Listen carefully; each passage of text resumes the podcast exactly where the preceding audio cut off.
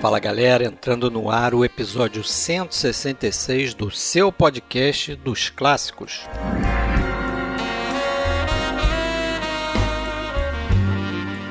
Hoje a ideia é fazer um episódio homenagem a duas pessoas que faleceram recentemente, Sidney Poitier e Peter Bogdanovich. Ambos morreram no mesmo dia e a gente resolveu fazer aqui dois grandes filmes talvez os mais importantes da carreira destes dois.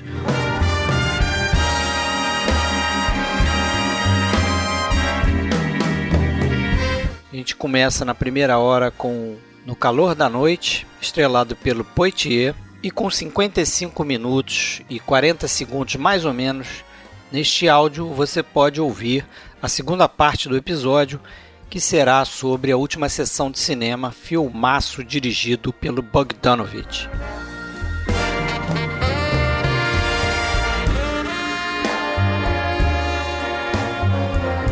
Se você quiser saber mais sobre o nosso cast, acesse filmesclassicos.com.br ou procure a gente no Spotify, iTunes, YouTube ou em qualquer agregador de podcast.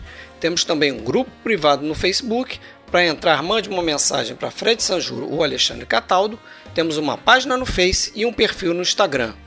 Sempre procure por podcast e filmes clássicos.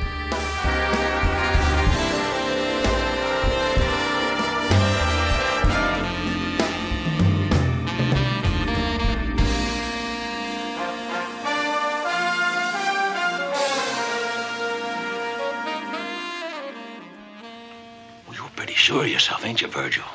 Virgil, that's a funny name for a nigger boy that comes from Philadelphia. What do they call you up there? They call me Mr. Tibbs. Mr. Tibbs! Well, Mr. Wood, take Mr. Tibbs, take him down to the depot, and I mean boy like now. In the heat of the night,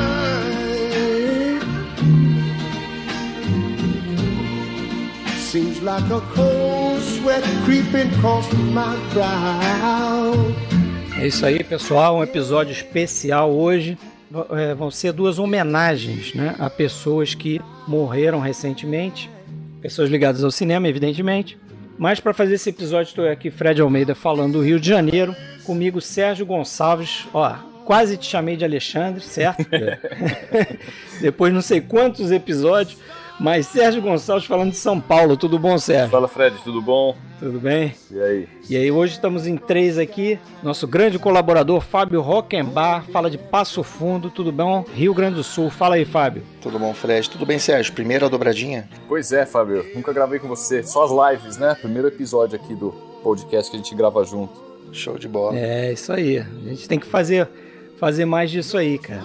A gente fez poucas dobradinhas aí. A gente costuma, né?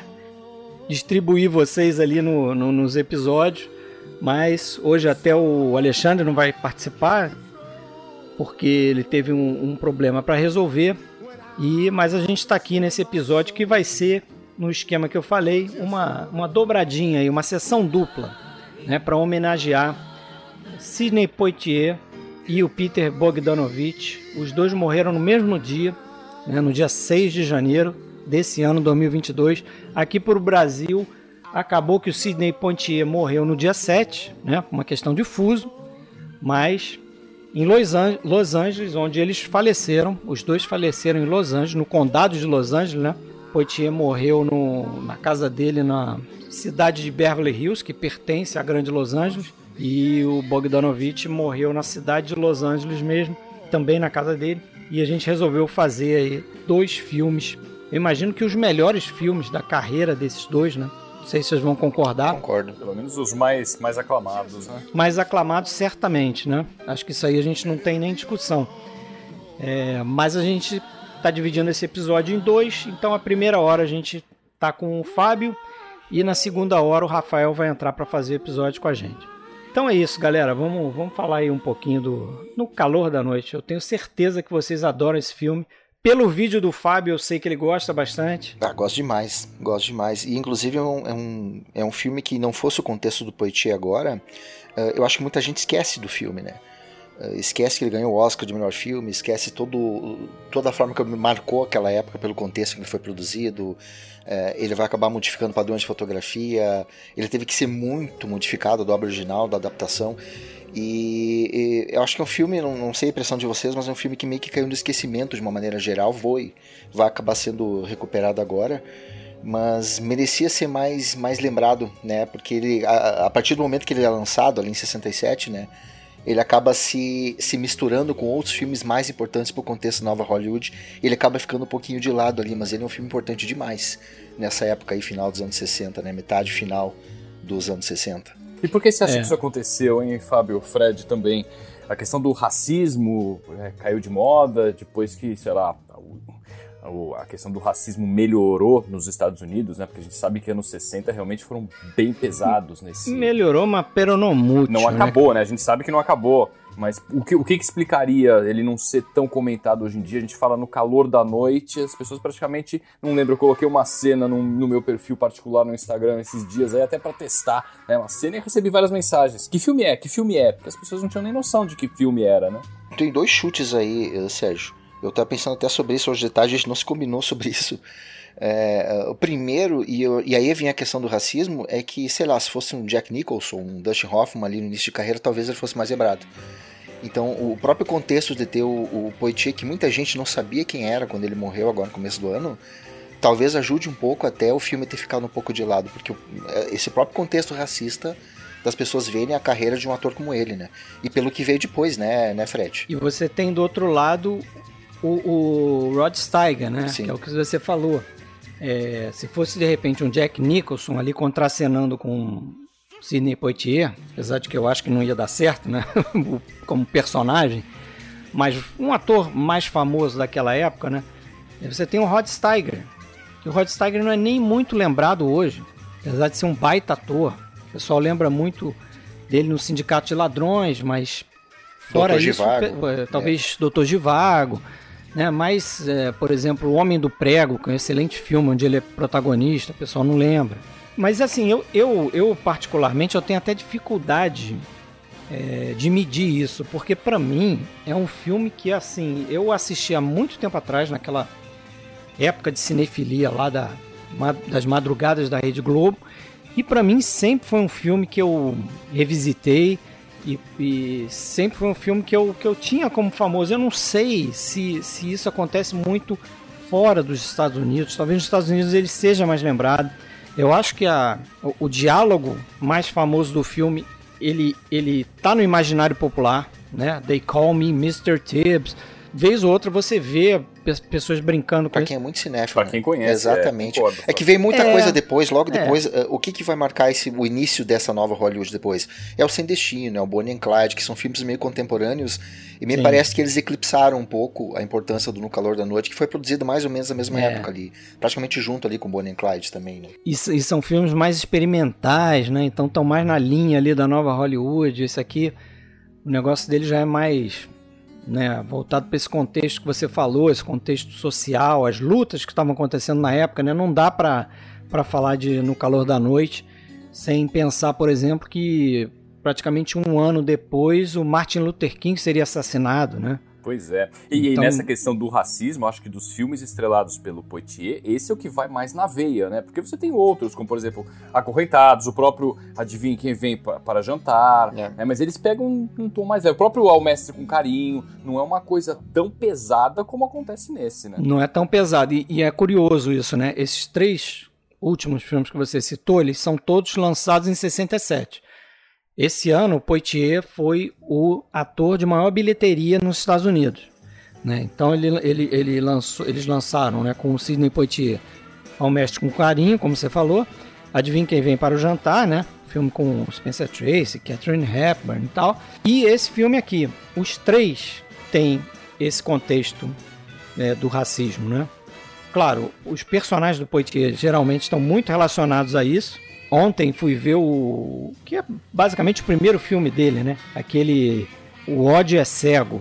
Não sei se vocês viram esse filme, não sei se o Fábio viu. Não, não, não, não vi. Você chega não. a citar ele no, no ótimo vídeo que você fez pro teu canal lá, né? Cena a uhum. cena. É um filme com Richard Widmark. E esse primeiro filme, que não é bem o primeiro, ele fez um papel extra antes, num, outro filme menor.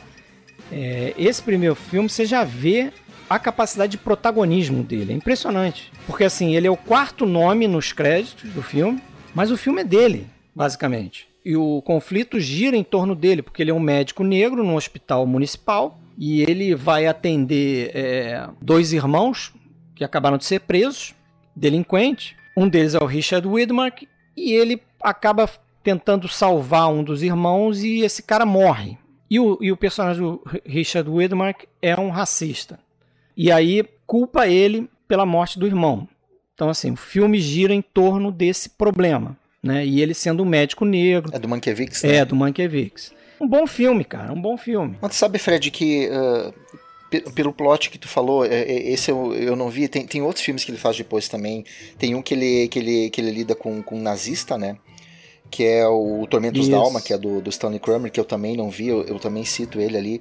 Mas é, sempre incomodou muito o, o Poitier. Uh, por isso que o, o, No Calor da Noite acaba atraindo demais a atenção dele, uh, pelo projeto do Norman Jefferson, que é um diretor, porque até ali uh, ele sempre sentia que ele fazia o papel daquele homem que era cercado por extremistas, pelo, pela raiva, pelo ódio, e ele era elevado, ele era uh, educado o suficiente para se segurar, para não se manifestar. E no final o filme terminava naquela coisa da harmonia, que as pessoas olhavam para ele e viam que uh, ele tinha muitas qualidades. Aquele tipo de filme que ele dizia que era um público feito para o público branco dos cinemas, né, uh, ser digerível para esse público branco e que o próprio negro, interpretado pelo Poitier, tinha que aprender alguma coisa. E aquilo ali incomodava um pouco ele, só que ele sabia que ele, era duas vias, né? Ele tinha que, que estar ali, apesar de não gostar muito de fazer esse papel, porque ele sentia que ele era uma espécie de, um ícone, né? de troféu para a indústria do cinema, né? Ele tinha, mas ele sabia que ele tinha que estar ali. Isso incomodava. Fora ele era só o Harry Belafonte, que eram os dois únicos atores negros, só que o Belafonte, ele tinha uma carreira como cantor. Tinha o Sammy Davis Jr. É, mas ele não tinha o protagonismo que, que, que o potencial de não, protagonismo não que ele tinha. E quando ele ganhou o Oscar, ele, ele sentiu isso. Ele passou seis meses depois do Oscar sem ganhar papel nenhum. Ele era enviado para o Festival de Berlim, ele fez desfile em carro aberto em Nova York. Só que ele sentia que ele era o único que estava ali. Ele dizia: Não, não mudou nada, não tem mais nenhum aqui. É essa, só essa eu. declaração é famosa, né? Isso não muda nada. O fato de eu ter ganho o um Oscar não muda absolutamente nada, né? É, eu era o único ali, né? Eu acho que o, o sentimento dele era isso que você falou, né? No sentido de que, ó, a indústria está me usando para meio que passar uma mensagem de que olha só como o racismo já está controlado, né? A coisa diminuiu, e os negros agora estão tendo papéis de protagonismo. Uma pinóia, né? Era um cara, era um cara. O Harry Belafonte, que tinha papel é, é, de protagonismo, ele fazia mais filmes menores. O próprio Uma Voz nas Sombras, né, Fred, que, o, que vai dar o, o, o primeiro Oscar para o Poitier, foi recusado pelo Belafonte que era um filme também que tinha. Ele era um filme água com açúcar, mas era um filme que tinha mais uma questão que envolvia ali uh, mistura de classes, eram as freiras que eram alemãs, eu acho. Aí aquele personagem que parece vindo do nada, como um anjo, que é aquele negro que vai ajudar elas a construir uma igreja. O Belafonte recusou esse papel. E, ele e não vai é pegar um filme papel. que tem uma, uma abordagem da questão do racismo de uma forma tão intensa, né, Fábio? Ele, ele é como se fosse um filme bem mais leve nesse sentido, né? É, e para te ver como era o, no, naquele tempo, os cinemas do sul dos Estados Unidos não queriam exibir o filme. Eles só aceitaram exibir o filme depois que ele ganhou o Oscar e, e, de olho na repercussão que podia ter em termos de bilheteria. Mas mesmo um filme assim, ele não era exibido no sul dos Estados Unidos porque era interpretado por um negro, protagonizado por um negro. Então não é brincadeira isso que passava, que ele passava lá. Não é, né? E isso a gente pode até fazer uma conexão e aí começar a falar mais no, no calor da noite que é o fato de que esse filme aqui também eles tiveram que trabalhar com um orçamento reduzido justamente por essa por essa questão que você tocou aí, que é assim, eles viam a produção como algo arriscado, né? As pessoas vão querer ver essa história, a história de um, de um policial negro, protagonista. Esses eram os tempos, né? No cinema foi o primeiro, né? Apesar de já ter livros naquela época que até ganhavam prêmios com Detetive Negro, no cinema foi o primeiro filme de um grande estúdio com um negro estrelando o filme de detetive. É, e porque era é, ele. E, e, eu acho que aque, aquela cena, que para mim é uma das melhores do filme também, né? Aquela sequência, na verdade, Assim, primeiro eu acho que o, o, o Norman Jewison ele faz um, um trabalho legal de introdução dos personagens de um jeito em que ele esconde o personagem do Sidney Poitier. A gente vê ele chegando na estação, mas a gente vê ele num plano da cintura para baixo. A gente vê a mala, a gente vê que é, tem uma mão negra que está pegando uma mala, que está chegando uma cidade que a gente não sabe direito qual é. Esparta, é o nome da cidade, né? E, e aí os outros personagens, interessantíssimo como ele corta, por exemplo, para um close do e aí a, gente não vai respeitar spoiler aqui, tá? Então vou falar isso. Mas ele corta para um plano do Anthony James que depois a gente vai saber quem é o Anthony James. E ele tá com uma, um elástico apontado para a câmera porque ele tá matando mosca. Ele tá num close assim, bem fechado. E a mesma coisa ele faz com o Warren Oates, que é o personagem do, do policial que tá lá naquela lanchonete com o garçom. Também é um, é um close fechado. A mesma coisa o Rod Steiger quando é introduzido lá naquela. Quando ele vai ver a cena, a cena do, do crime, crime, né? É um close do Rod Steiger. E a gente ainda não foi introduzido ao Poitier ainda, né? A gente não, a gente imagina que seja ele, porque se você conhece o ator e está lá escrito Sidney Poitier no crédito, você, ah, deve ser ele, mas você não vê o rosto dele. E a gente só vai ver ele justamente nessa sequência que o, o policial, o Woods, né? Uhum. O, é, o, o personagem do Warren Waltz está atrás do, do suspeito e esbarra com um homem negro na estação de trem, no meio da noite, e aí rola todo aquela, aquele evento ali de, de preconceito, né? Quer dizer, olhou pro cara, o cara é um negro, sozinho, no meio da noite, é esse cara aqui, né? Um estranho na cidade, é esse é o culpado. E aí gera essa, essa situação, que essa, é, essa cena que eu acho uma das melhores do filme, que é o cara ser preso, e depois ele, meio que sob pressão ali, sob interrogatório do, do personagem do Gillespie, do Rod Steiger, que pergunta para ele, ah, como assim? Você, o que, que, você faz lá na Filadélfia, né? Que ele vai soltando aos poucos. Ah, você tá, vem da onde? Eu sou da Filadélfia. O que, que você faz lá na Filadélfia para ganhar esse tipo de dinheiro, né? Eu, eu, é mais do que eu ganho num mês de salário. E aí ele manda aquela, eu sou um... Police officer police officer, né? Eu sou um oficial de polícia. I earn that money 10 hours a day, 7 days a week. Colored can't earn that kind of money, boy. Hell, that's more than I make in a month. Now, where did you earn it? Philadelphia. Mississippi? Pennsylvania. Not just what you do up there in little old Pennsylvania earn that kind of money. I'm a police officer. Esse é um ponto de virada no filme, né? Porque aí o Rod Steiger faz aquela aquela cara e você percebe que ali tá começando um outro filme, né? Porque, porque até então. Ele chama o cara. What? Pois é, porque até então a gente não sabia também que ele é um policial, né? A gente tá vendo ele só como um negro, que a gente já imagina que ele é inocente, lógico, isso seria o plot do filme, ele tá sendo preso e tudo, mas você não imagina que ele é um policial. A hora que ele conta que é um policial, você vê o, o Gillespie lá praticamente desmontando ali e fala, e agora? O que, que, eu, o que, que eu vou fazer? Ele para de mascar o chiclete, né? O, o Steiger dizia é. que o, o, o, Jerrison que pediu pra ele mascar chiclete, né? Pra dar um tom mais, é, mais espontâneo pro personagem. Ele disse que aquilo ali foi que ajudou ele. Porque quando ele mascava o chiclete apressado, ele tava pensando. Quando o personagem masca o chiclete é. devagar, ele tá relaxado. E quando ele para de mascar o chiclete, ali é o momento que ele tá em choque. Ele faz isso ao longo do filme inteiro. E ele, ele tá é. sensacional no papel, né? Ele tá sensacional no papel. E é legal nessa cena, porque o, o, tu tem aquela explosão contida do Poitier, né? Que ele fala que ele arma police officer se contendo para não levantar mais a voz. Mas é isso que, que, que, que mais atrai na, na, na, interpretação do Poitier, porque ele, ele sabe que ele não pode se exaltar demais.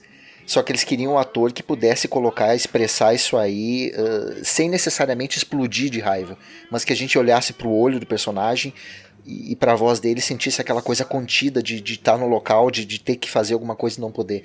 E ali ele já dá a primeira demonstração disso, né? Ele vai ter esses momentos mais ao longo do filme. Ela vai casar com aquela do They Call Me Mr. Tibbs, que também tem o mesmo, o mesmo tom de raiva contida, né? Que ele vai até um ponto e para.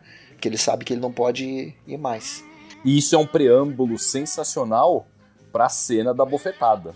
Porque a cena da bofetada é aquele é. espetáculo é. que você vê aquela né? Ele não para pra pensar o que, que ele vai fazer, né? Ele pega todo mundo de surpresa, hora, inclusive né? a gente, né? É na hora, é na hora aquilo. É. E você sabe que essa cena da bofetada, o Poitier fala numa entrevista que quando eles foram convidar o Poitier, porque Poitier era o ator para fazer esse filme, né? Acho que quando eles leram o romance do John Ball, o escritor do livro, eles já, claro, pensaram no Poitier para fazer o filme. E quando eles foram abordar o Poitier, o Poitier leu o roteiro, falou: Ok, eu topo fazer, mas vocês vão ter que aceitar algumas sugestões para mudar algumas cenas.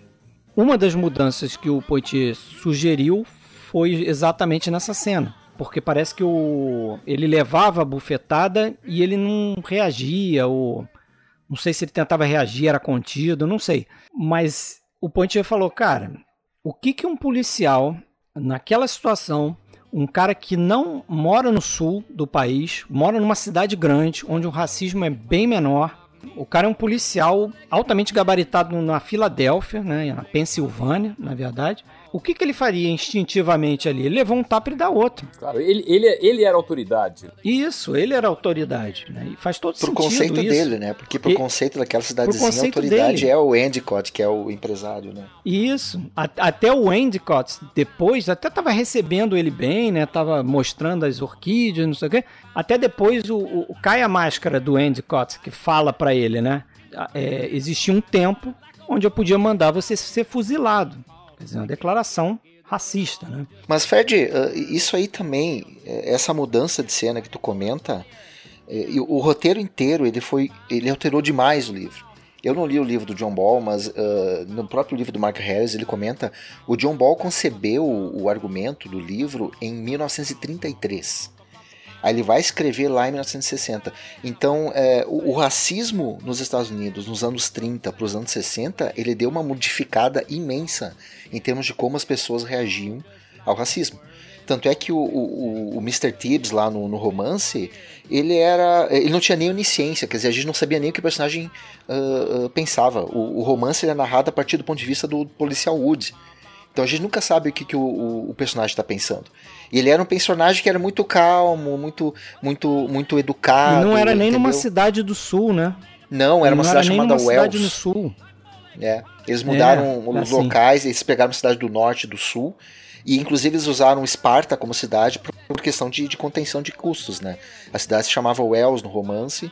E como eles não tinham dinheiro para pintar todas as placas da cidade, eles adotaram o próprio nome da locação, que é a cidade de É, Esparta. eles, eles foram eles foram para Esparta, que fica em Illinois, né? E não é uma cidade do sul, na verdade. Até por, por exigência do Poitier também, porque o, o Sidney Poitier e o Harry Belafonte eles já tinham quase que morrido, numa- acho que no Tennessee, Sim.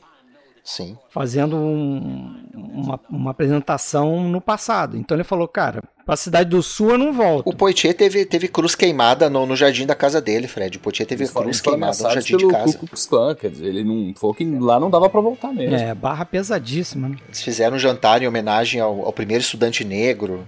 Inclusive, ele teve um momento dentro da produção do No Calor da Noite que eles tiveram que ir para Tennessee. Vocês, escutaram essa história? Aquela, Sim. aquela, justamente essa sequência no- nos campos de algodão, eles não conseguiram algo parecido perto de Esparta, no Illinois. Então, Gilson implorou pro Poitier, falou, cara, me dá três dias, eu sei que em três dias a gente passa por lá e a gente consegue fazer a, a sequência.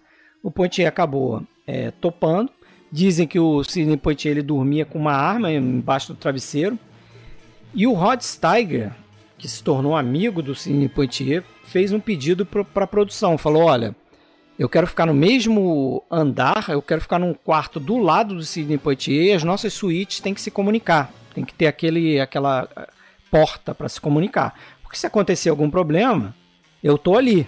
E aconteceu um problema, porque parece que as, as meninas lá da cidade, sabendo que vinha um, um filme de Hollywood lá para ser feito, lá, um, a galera ficou empolvorosa, né?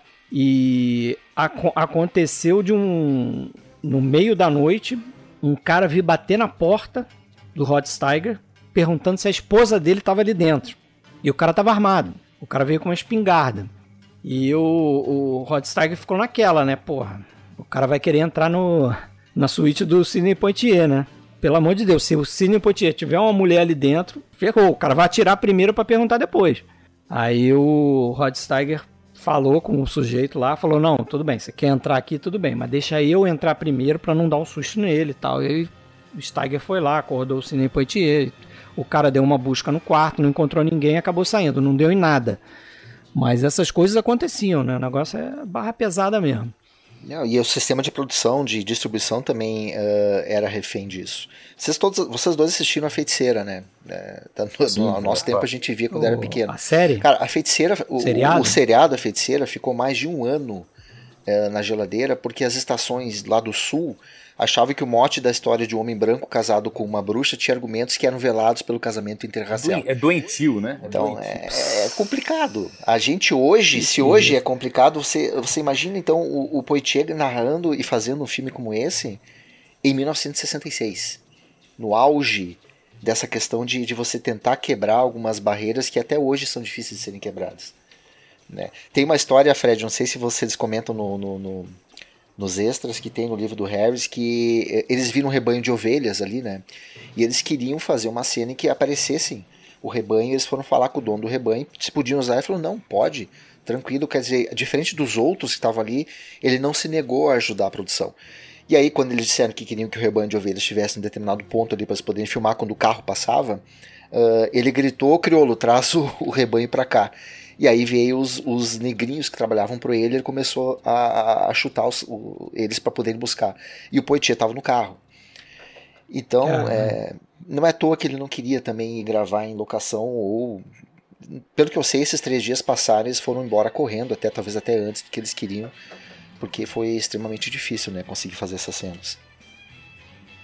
O que só aumenta é. a importância do filme também, né?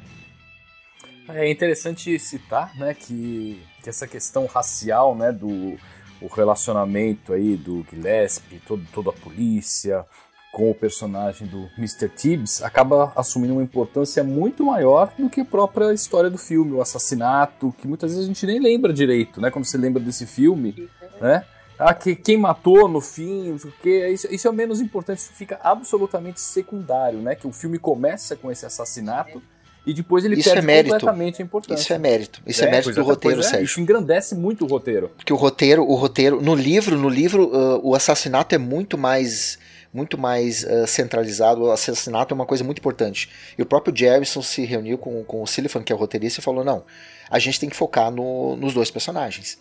Havia muito mais coisas ali no livro que foi tirada. Por exemplo, o Poitier ele ficava amigo de um negro que era mecânico na cidade, ele tinha outras manifestações na cidade de racismo que ele tinha que enfrentar. E é isso que tu comentou, Sérgio. É, eles tiraram tudo para focar só nos dois personagens. Que é um dos grandes pontos altos do filme, você uh, perceber o que está acontecendo ao redor, mas que aquilo não tem importância maior do que a gente perceber o que, que o diretor quer dizer a partir Exatamente. da relação desses dois, né? O próprio personagem do Gillespie, ele é um personagem que ele era muito mais brucutu no livro. E aqui eles pensaram em fazer do, do, do através do Steiger um personagem que não fosse tão grosso, tão estúpido, tão caipira quanto os outros que estavam ao redor dele. É, inclusive tem aquela cena genial que eles estão conversando, que ele fala da, da dificuldade, da, da, da, solidão que ele vive, que ele começa a se aproximar um pouco do Tibbs até que ele se dá conta que ele está se abrindo demais e ele meio que corta, que rompe. Né? Aquilo ali foi um dos momentos chave da, da relação dos dois, do Poitier e do Steiger que ele, o, o Steiger é. e o Jefferson passaram um bom tempo dentro do carro conversando sobre aquela cena, de como eles poderiam mudar, inclusive, algumas coisas do roteiro para que fosse, fosse uma cena que fosse uh, uh, mais realista, mais digerível em relação aos dois personagens. E a partir dali que os dois se aproximaram muito. Diz que teve bastante improviso ali, né, nessa cena. Eles usaram bastante Sim. improviso até nos diálogos aí, não foi uma coisa Sim. presa ao que estava escrito, pelo menos eu tenho essa, essa informação. É, o, é interessante que essa cena aí, ela mostra algo que o Dilson tentou muito fazer nesse filme, e ele fala isso também numa, acho que numa trilha de comentários do filme, que ele faz o seguinte, é, ele não queria que o filme é, acabasse sendo é, parcial demais, vamos dizer assim, né? Que tornasse a, coi a coisa muito é, é, simples no sentido de que ele está a todo momento defendendo uma posição antirracismo, entendeu? Como se a coisa tivesse melhorando ao longo do filme e você chegasse no final do filme com a sensação de que, olha, nossa, olha, olha como a coisa mudou, né? Como a coisa melhorou. Saísse com essa catarse, entendeu? É até difícil explicar. Mas essa cena reflete isso, porque você vê ali talvez um, dos, um desses aspectos mais é, é, cruéis dessa questão do, do racismo, né? Isso acontece um pouco no Sol é para Todos também, né? a condenação do, do homem negro no, no Sol do, do para Todos acontece no momento em que ele demonstra é, uma sensação de, de piedade em relação a uma pessoa branca. Momento que ele tem pena, que um negro tem pena de uma pessoa branca, aí isso vira uma ofensa para o branco, né? E isso acontece nessa cena também, né? Porque é justamente ali na, naquele momento que o, Rod, o personagem Rod Steiger está se soltando, está tomando uns drinks a mais, está abrindo o coração dele, está mostrando como ele é solitário. Don't you get just a little lonely? No lonelier than you, man. Now don't get smart, black boy. I don't need it. O personagem do Tibbs fala aquilo, ah, eu não, eu não sou tão solitário quanto você, a coisa muda. A coisa muda de tom. Ele já, opa, não, peraí, pena vindo de você, eu não quero, né? Então eu acho que são esses detalhes assim é que mostra como o filme foi bem dirigido nesse sentido, né? Porque podia dar em algo banal. Como era o Coisa normal, que- né? De acontecer. Acabar meio água com açúcar, É. meio meloso. Pois é, e a própria evolução né, do personagem lá do Gillespie, embora, é, lógico que ele tenha mudado de opinião a respeito do Tibbs ao longo do filme, não é aquele negócio, de repente ele passou a adorar o cara e pronto, puxa, como eu era um cara malvado, eu era um racista, Não. é um cara tão legal. né? Ele sofre, você percebe ali um sofrimento em aceitar que ali tinha um grande cara, né? E mesmo na cena final, assim, aquilo é contido. Fica claro pra gente que rea- realmente ele deu o braço a torcer. Não, tem uma não sutileza é que ele- acho muito. su- então, é isso, exatamente. A, a sutileza, ele fica ali no limite de chegar e querer dar um abraço no cara, entendeu? Mas ele não vai Não, tem uma, fazer isso, uma né? sutileza vai muito fazer. boa nessa sequência final, que é o seguinte, é, ele é, e é isso, é você sab- saber dosar, Sim, né? mas é, é o que? É o detalhe dele pegar as malas pro, pro Sidney Poitier. Isso. Porque que situação um homem racista, como seria o personagem do, do Rod Steiger, vivendo naquela cidade sulista, em que situação ele vai pegar a mala e levar a mala pro, pro outro? Fazendo um trabalho de um serviçal, né? Exatamente, ali ele passa a ser uma figura né, que ele interpretaria como sendo de serviçal. Eu estou servindo um homem negro. Né? Na cabeça dele aquilo é uma, um absurdo. Aliás, eu sempre, eu sempre fico assim, é, me perguntando, e aí queria a, a opinião de vocês, em relação ao personagem do Rod Steiger. Vocês acham que ele é um. Ele é tão racista quanto os outros que estão ali ao redor dele? Ou você- vocês acham que ele é um cara que é talvez menos, ele tem um- uma certa dose de racismo, isso é inegável. A maneira como ele fala debochadamente quando sabe que o outro ganha mais que ele, né? Essa cena que a gente acabou de dizer aí, da Tibbs tendo pena dele e tal. Vocês acham que ele, Ele é. ele mudou um pouco a visão dele? Ele é. Eu acho que não tem como ser meio racista. Eu acho que é também. Eu acho que a única diferença é que ele tem mais noção, até pelo cargo que ele ocupa. Não tem como ser meio racista, um pouco racista. É, não tem, exatamente. Mas vocês acham que no final ele, ele melhora nessa situação? Eu acho que ele continua sendo racista, mas ele tem percepção que o homem que tá ali na frente dele é. E aquilo que o Poitier dizia que falava nos personagens dele, que alguém a ser admirado, que o homem que tá à frente dele é um cara que sabe mais do que ele. Que, que, que tem mais condições que ele, intelectuais e de, de exercer a profissão. Mas eu acho que ele nunca deixa de ser racista. É, por- justamente por ser delegado, ele tem uma, uma visão de mundo maior. É, exatamente. Ele, ele seguramente é um cara mais culto, um cara mais inteligente, até chegou a esse, a esse cargo. Ele continua sendo racista, mas seguramente ele repensa alguns conceitos que ele tinha sobre os homens negros, né? Quando conhece a figura do Tibbs e, e acaba vendo ali que tinha um cara que, como você falou, né, Fábio, que sabia mais do que ele, que era um cara que foi fundamental ali, né, na resolução desse crime, ajudando e tudo. Então, assim, ele talvez repense alguns conceitos, mas isso não seria o suficiente para de repente ele deixar de ser racista. Né? Eu acho que seria, seria uma visão Até muito. isso que é genial no final, né?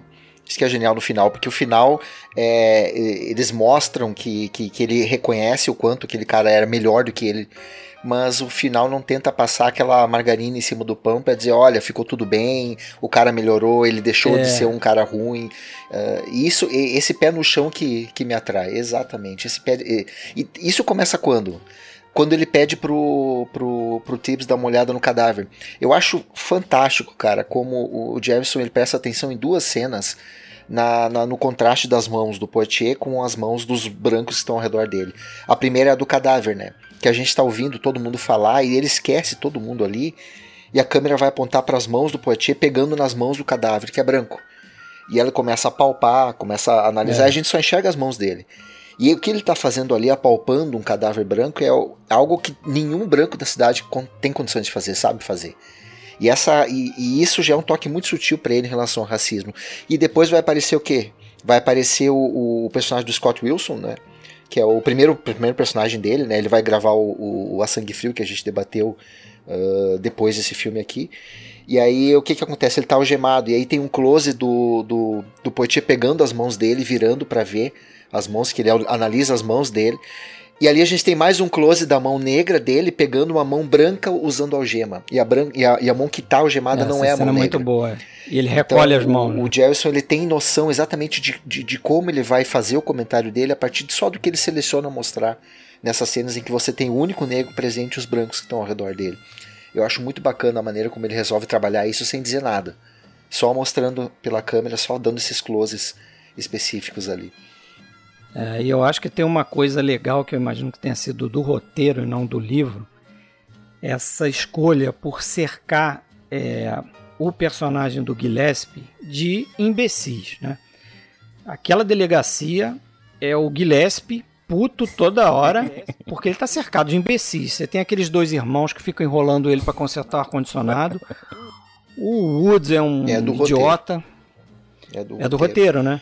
É porque o Gillespie no, no, no livro é um cara de 32 anos, magro. Os caras dizem no, no, no livro do Mark Harris, ele tava mais pra Paul Newman do que pra Rod Steiger, né? Um cara novo, meio ignorante, brucutu, meio estúpido, É, né? Que aprende muito com o personagem do.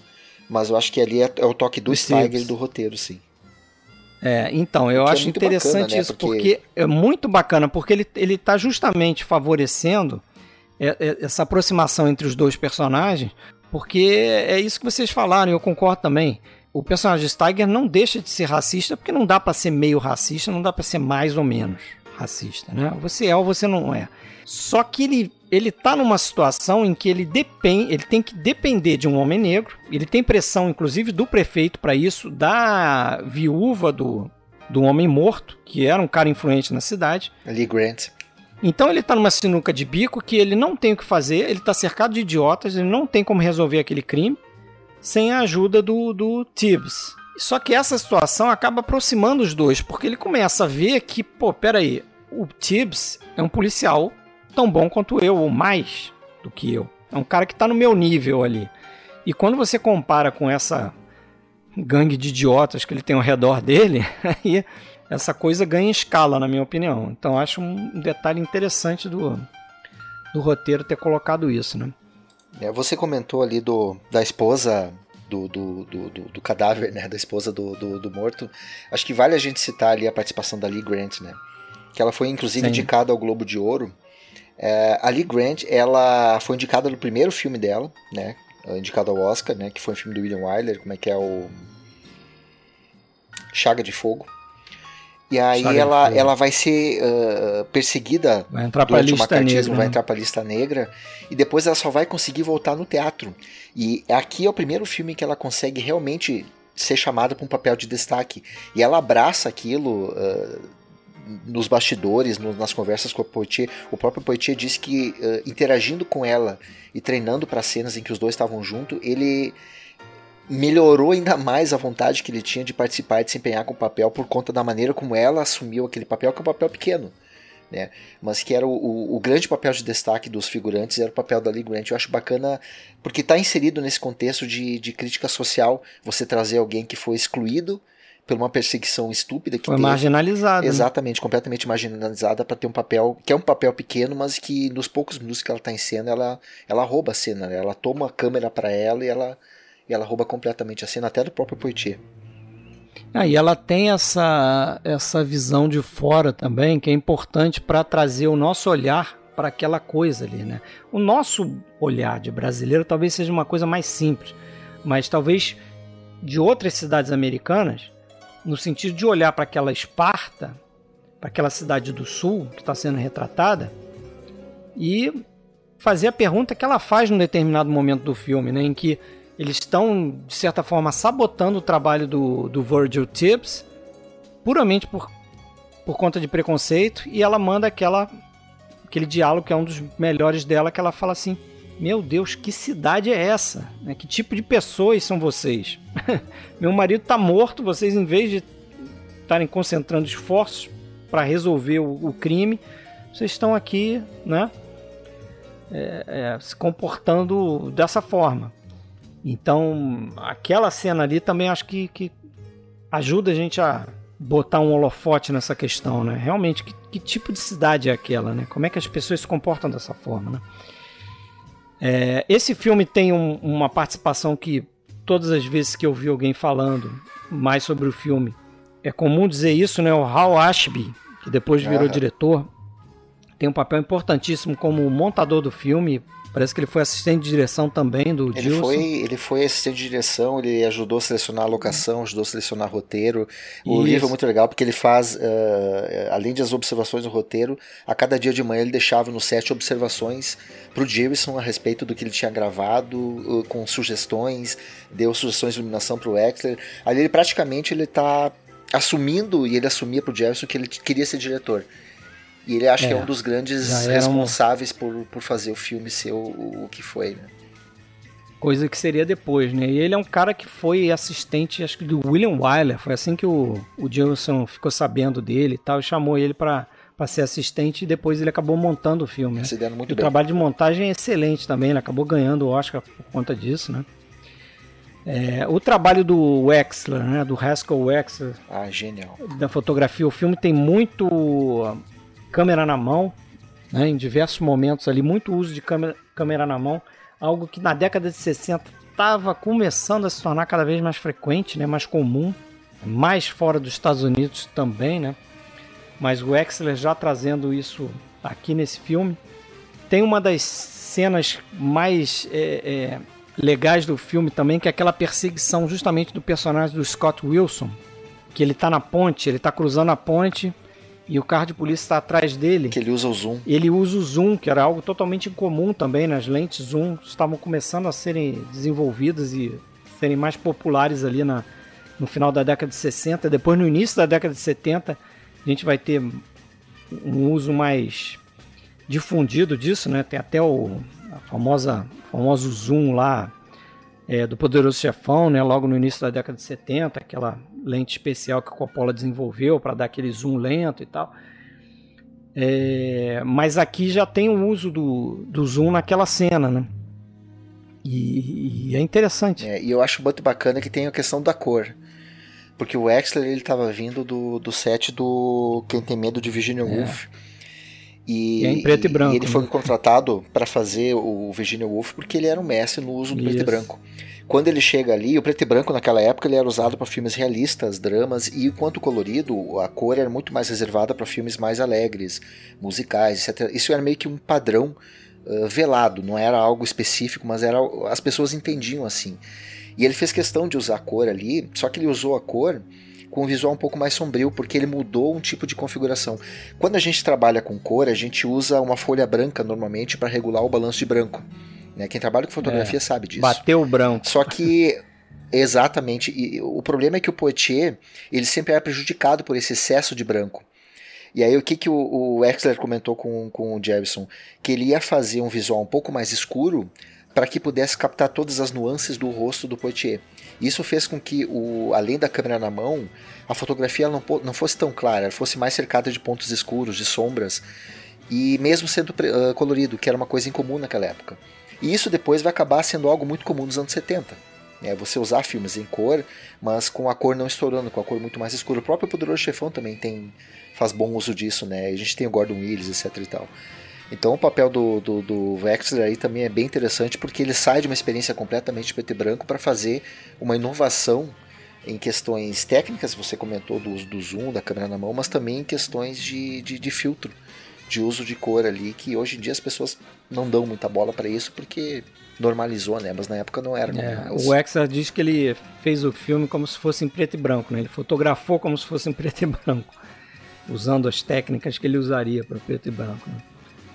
E realmente, uma produção que só por essas coisas que a gente citou, né, deveriam ser bem mais lembradas, né? Pô, tem, não falamos da, da trilha, né? Da, da música tema do Quincy Jones, cantada pelo Ray Charles. Quincy É Jones. Espetacular, né? Ela já abre o filme assim, aquele soco no estômago, né? Você Genial. sabe que eu descobri um negócio curioso, cara, dessas coincidências bizarras, né?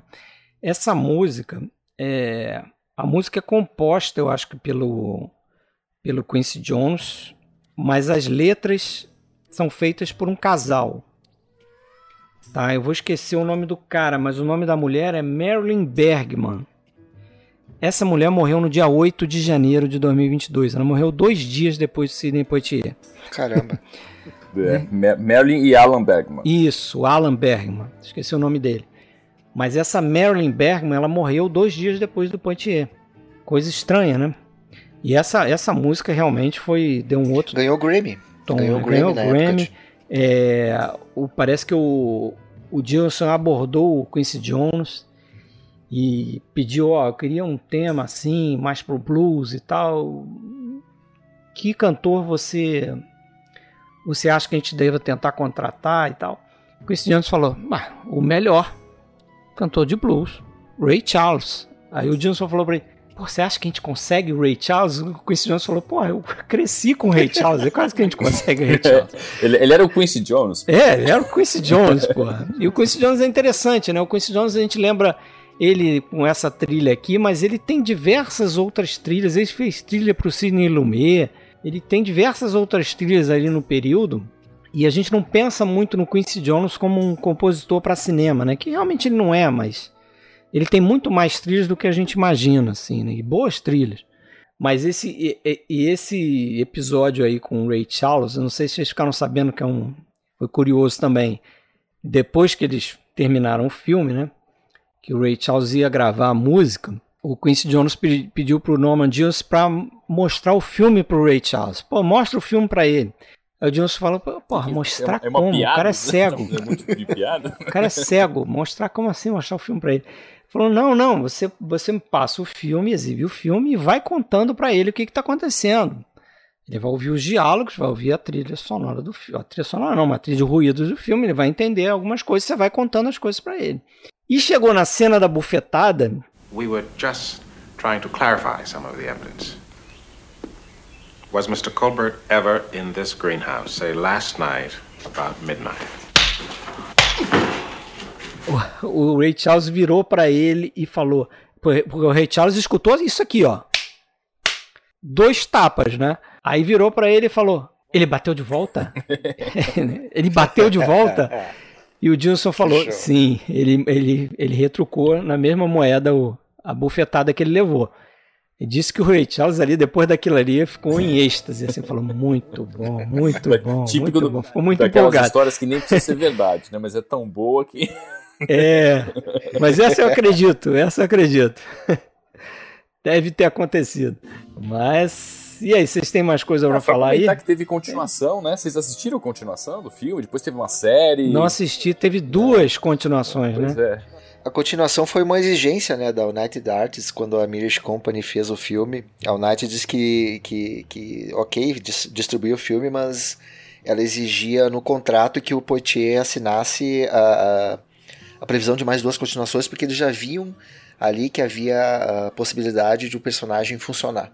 Então não é, é aquela história de que o filme estava fadado, que ninguém ia dar muita bola. No momento em que o Poitier entrou na produção ali, os caras já começaram a ver que podia dar certo. Só que eu não vi, eu não sei se vocês viram, mas eu não. Cara, 70, eu, 71, né? eu acho que eu vi. São dois filmes, né?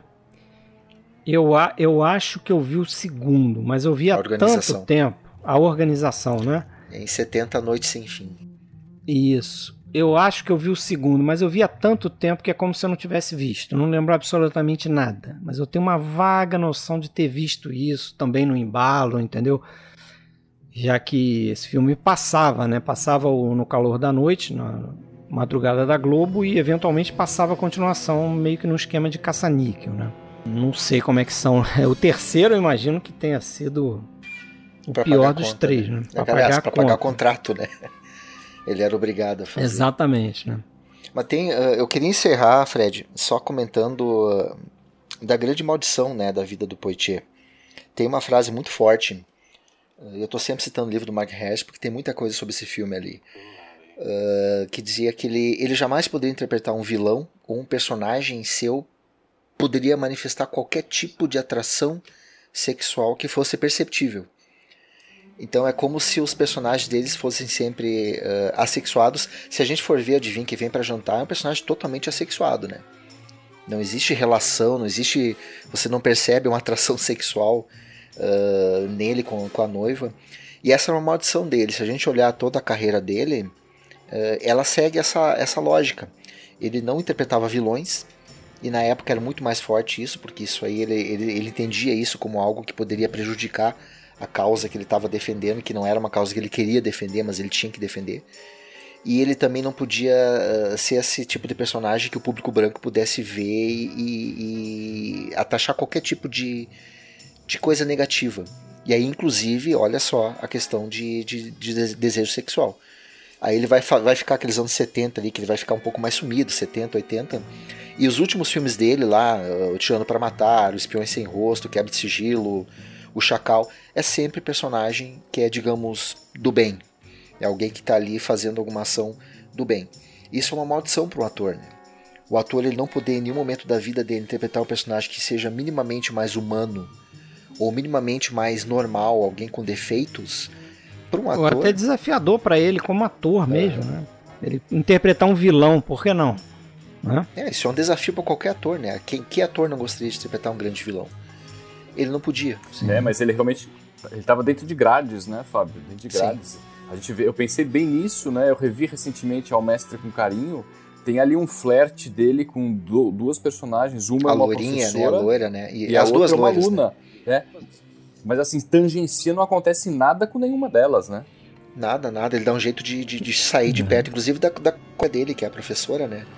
É uma conversinha aqui e ali, fica nisso, aquela coisa educada e termina o filme. Todos seguem felizes para sempre, do mesmo, do mesmo jeito que tem que ser, né? Que a sociedade aceita.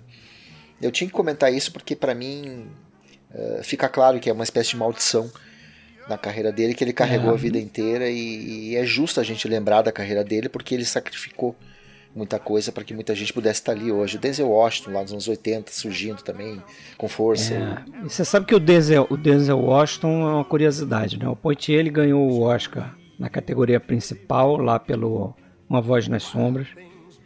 Isso foi 63, acho, né? 63. 63, isso. O segundo ator negro a ganhar na categoria principal foi o Denzel Washington. 89. 2002, né? Não, 2002, 2002 isso. Né? Um dia de treinamento. Na categoria isso. principal. Ah, na, da principal, tá. Eu tô contando o coadjuvante. Na categoria principal, o Denzel Washington, um dia de treinamento, quase 40 anos depois. E na noite que o Sidney Poitier ganhou o Oscar honorário pela carreira dele. Coincidência ou não. então, pra você ver quanto tempo levou, né? E é, é até interessante o, não sei se vocês vão lembrar, mas eu revi recentemente o discurso de aceitação do Denzel Washington, que ele se vira lá para a tribuna, lá onde está o Sidney Poitier, e fala assim: Você veja como é, né? Eu passei a minha carreira inteira perseguindo o Sidney Poitier. Na noite que eles me dão um prêmio, eles dão um prêmio pro Poitier também. e aí o Poitier manda um abraço para ele lá da tribuna. Ele fala: ah, eu vou sempre estar seguindo seus passos e tal. Pelo menos uma mudança aí, Fred. O, o Denzel ganha o Oscar por um personagem que ele é, tem a moral duvidosa, né? Um personagem que na verdade é o vilão do filme. É um vilão, né? Sim. Quase um vilão. É, Pelo menos verdade. Isso. Vê como a coisa evoluiu, né? De alguma partes, forma a né? coisa evoluiu. É, Já não tinha aquela. É. A, a, é. em partes, em partes. Não totalmente. Longe do que a gente quer que, que seja ainda. É, ainda não chegamos lá, mas estamos evoluindo. Né? É, estamos evoluindo. Mas é isso, né? Pra gente fazer uma conexão, então, deixar em suspenso aí, uma conexão com o próximo filme. Aquela curiosidade que a gente descobriu, grande curiosidade. Peter Bogdanovich e Sidney Poitier trabalharam juntos fazendo justamente a sequência do Ao Mestre com Carinho 2, não é isso? 1996, vocês viram? Não Eu vi não essa vi. bomba. Também não vi, também passei. Imagino que seja uma bomba, né? Mas. A gente precisa fazer um dia um episódio, Fred, sobre essas continuações improváveis e absurdas que ninguém nunca Vocês viu. vão falar de outra depois, né? Eu não vou adiantar aqui, mas eu sei que vocês vão falar de É, outra. nós vamos, Não, vamos falar é, assim. essa aí tá guardada. Tá guardada no, De vez em quando, no- como eu falei, no de vez em fundo do coração do De Sérgio. vez em quando eu tenho uma curiosidade mórbida que me obriga a ver algumas coisas. E essa, e essa Isso. outra eu acabei vendo. Essa outra. A gente vai revelar daqui a, Daqui a pouco, pouco. então.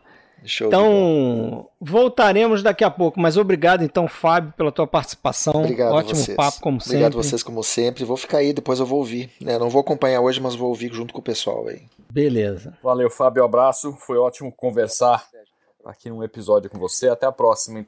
Valeu, abraço, Sérgio. Até a próxima.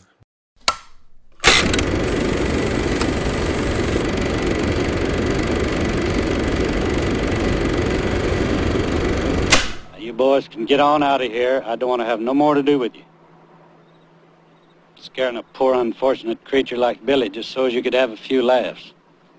I've been around that trashy behavior all my life. I'm getting tired of putting up with it.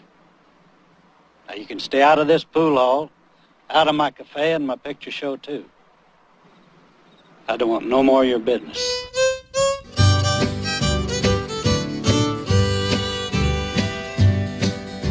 Então, galera, vamos retornar aqui a sessão dupla de cinema, como eu falei. Parece matinê da década de 50, 60. Double que você feature. pagava double feature. Você paga o ingresso e assiste a dois filmes aqui.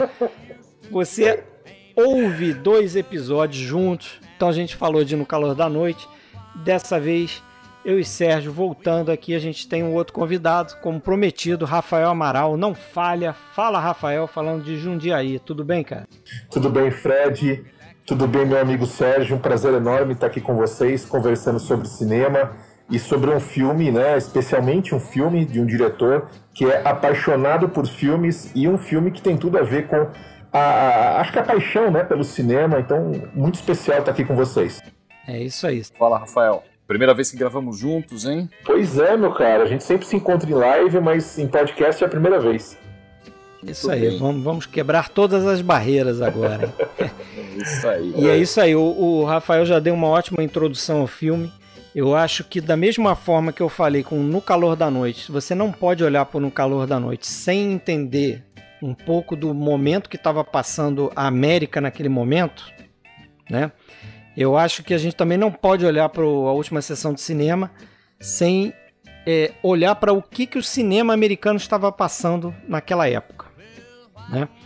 Porque eu acho que tem, tem uma relação intrínseca com esse filme aqui, né? Esse filme ele está falando de uma época que se foi, mas está falando muito sobre, você pode dizer, o fim da era de ouro, o fim do cinema clássico americano, né? Claro que a era de ouro de Hollywood termina um pouco antes, né? É, a gente está entrando na, na nova Hollywood nesse momento. O filme de 71, não nesse momento, pouco antes, né? Bonnie Clyde ali, talvez um pouco antes. Mas é, o tipo de filme que o Bogdanovich está tentando fazer e consegue fazer na última sessão de cinema diz muito respeito aos ídolos dele, né? Ao John Ford, ao Howard Hawks.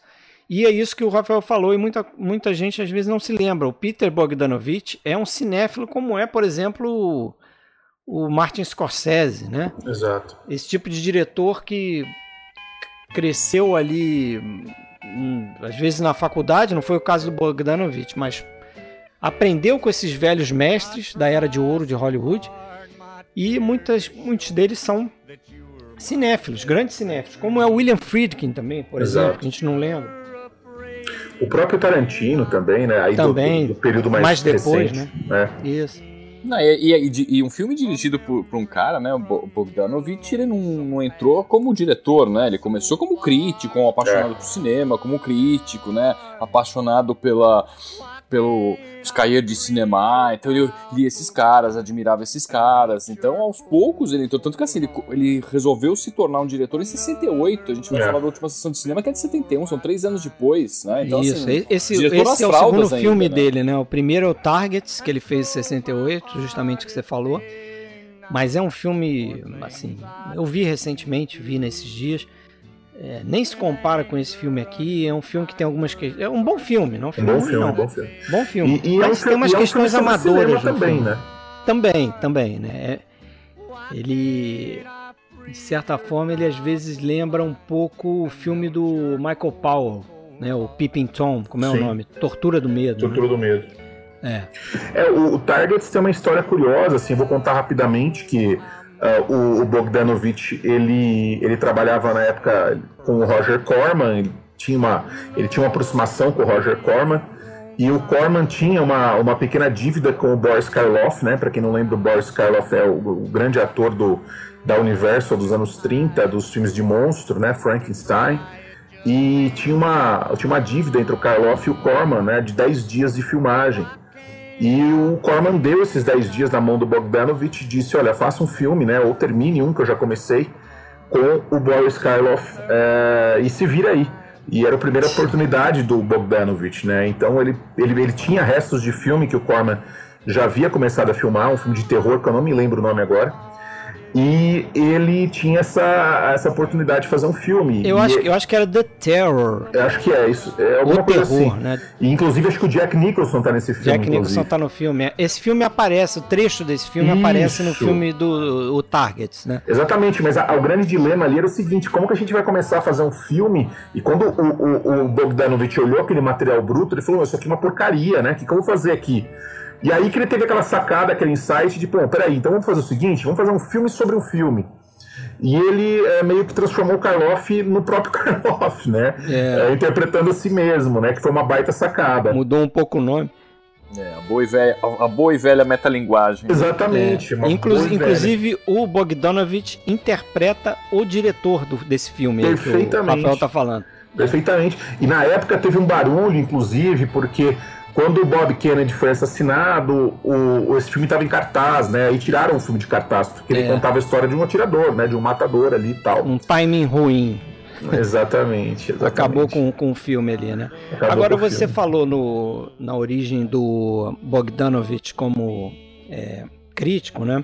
Ele, eh, numa entrevista, até para divulgar a última sessão de cinema, um relançamento anos depois do filme, ele dá a entender que as pessoas olhavam muito para ele como um crítico antes de ser um diretor, mas ele falava que não era bem assim porque ele tinha tido uma experiência no teatro, ele chegou a dirigir algumas peças de teatro e tal, e só que ele não era muito bom naquilo.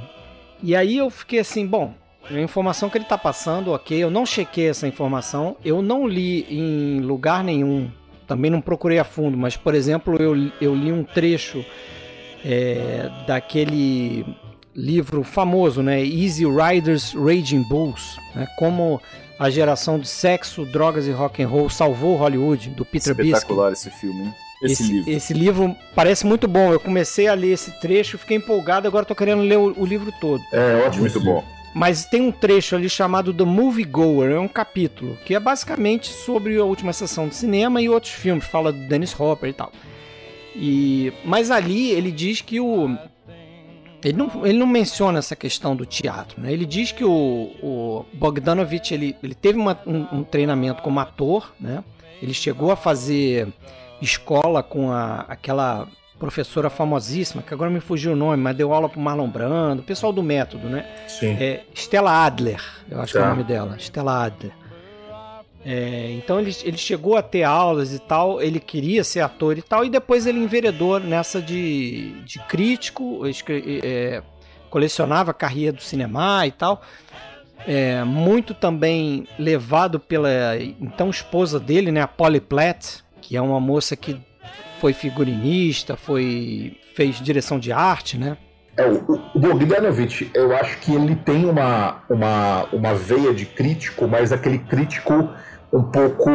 aquele cara muito ligado ao passado, né? Ele, Sim. não é um, ele é um crítico que ah, tende muito a voltar à história do cinema, ao primeiro momento do cinema e depois a esse cinema de autor que a caia do cinema vai apontar em homens como Hitchcock, como eh, Howard Hawks, e ele já conhecia todos esses cineastas antes de ser um diretor de sucesso, né? Ele entrevistou vários desses diretores inclusive o John Ford, no que depois viria a se tornar o documentário, né, dirigido por John Ford. No mesmo ano, inclusive, né, do última sessão de cinema, isso, em 71.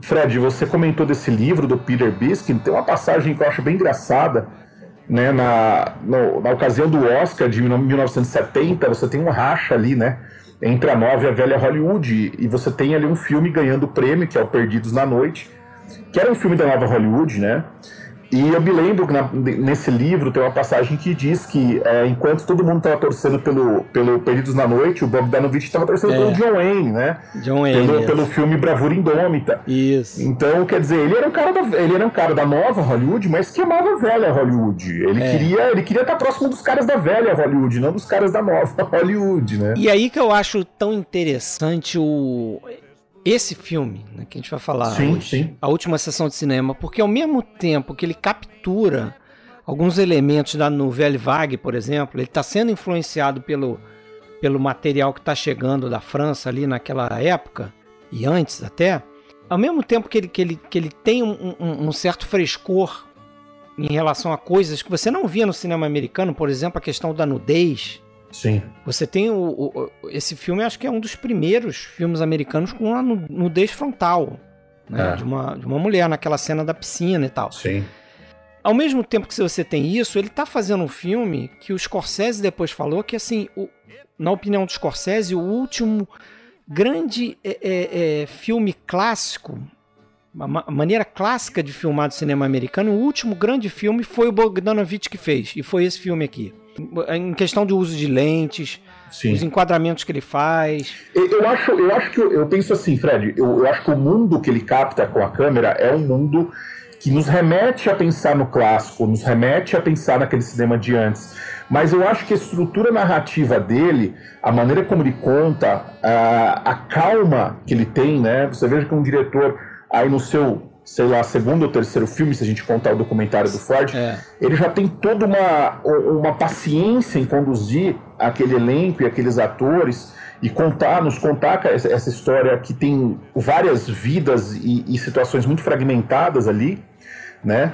Uh, e ele faz isso com uma extrema segurança. Eu acho que eu, eu penso que a última sessão de cinema tem um pouco das duas coisas, né? Eu acho que quando a gente olha para o visual do filme, realmente a gente tem muito a ver do passado ali mas eu acho que a, a, maneira como ele estrutura isso, a narrativa, como ele nos conta tudo aquilo, e como ele vai cadenciando aquilo, eu acho que nos, nos aponta muito para um cinema moderno, um cinema diferenciado. É, eu acho já está mais ponto. conectado com a nova Hollywood. Eu né? acredito que sim, eu acredito que ele já estava mais é. conectado. Né? Ele não estava ele não tava simplesmente interessado em fazer um filme preso à, à narrativa clássica, com aqueles conf, conflitos típicos do cinema clássico. Né? Eu acho que é muito diferente. Estava muito mais interessado em captar uma realidade ali. Ele traz, inclusive, umas elipses ali que você Sim. não espera às vezes. Exatamente. Né? Uma, uma, narrativa. É. Inclu inclusive, é, foi muito legal você falar isso, o, o, Sérgio, porque a situação mais importante do filme a gente não vê. Né? A situação pois mais é. importante do filme que é a morte, a morte do, do Sam, né? Sam desculpa se eu tô... de águas ali, né? Exatamente, desculpa se eu tô contando aqui alguma, né, dando um spoiler para quem não viu, mas a, a, a, elipse nos conta aquilo, né? De certa forma, né? Quando os garotos, os rapazes voltam do México, daquela. É chocante aquilo, né? Exatamente. E a gente também não vê o que eles. A gente nunca vê o que eles fazem no México, né? Eles sempre vão e a gente nunca descobre, né? É. A gente imagina, né? A gente, a gente imagina. imagina.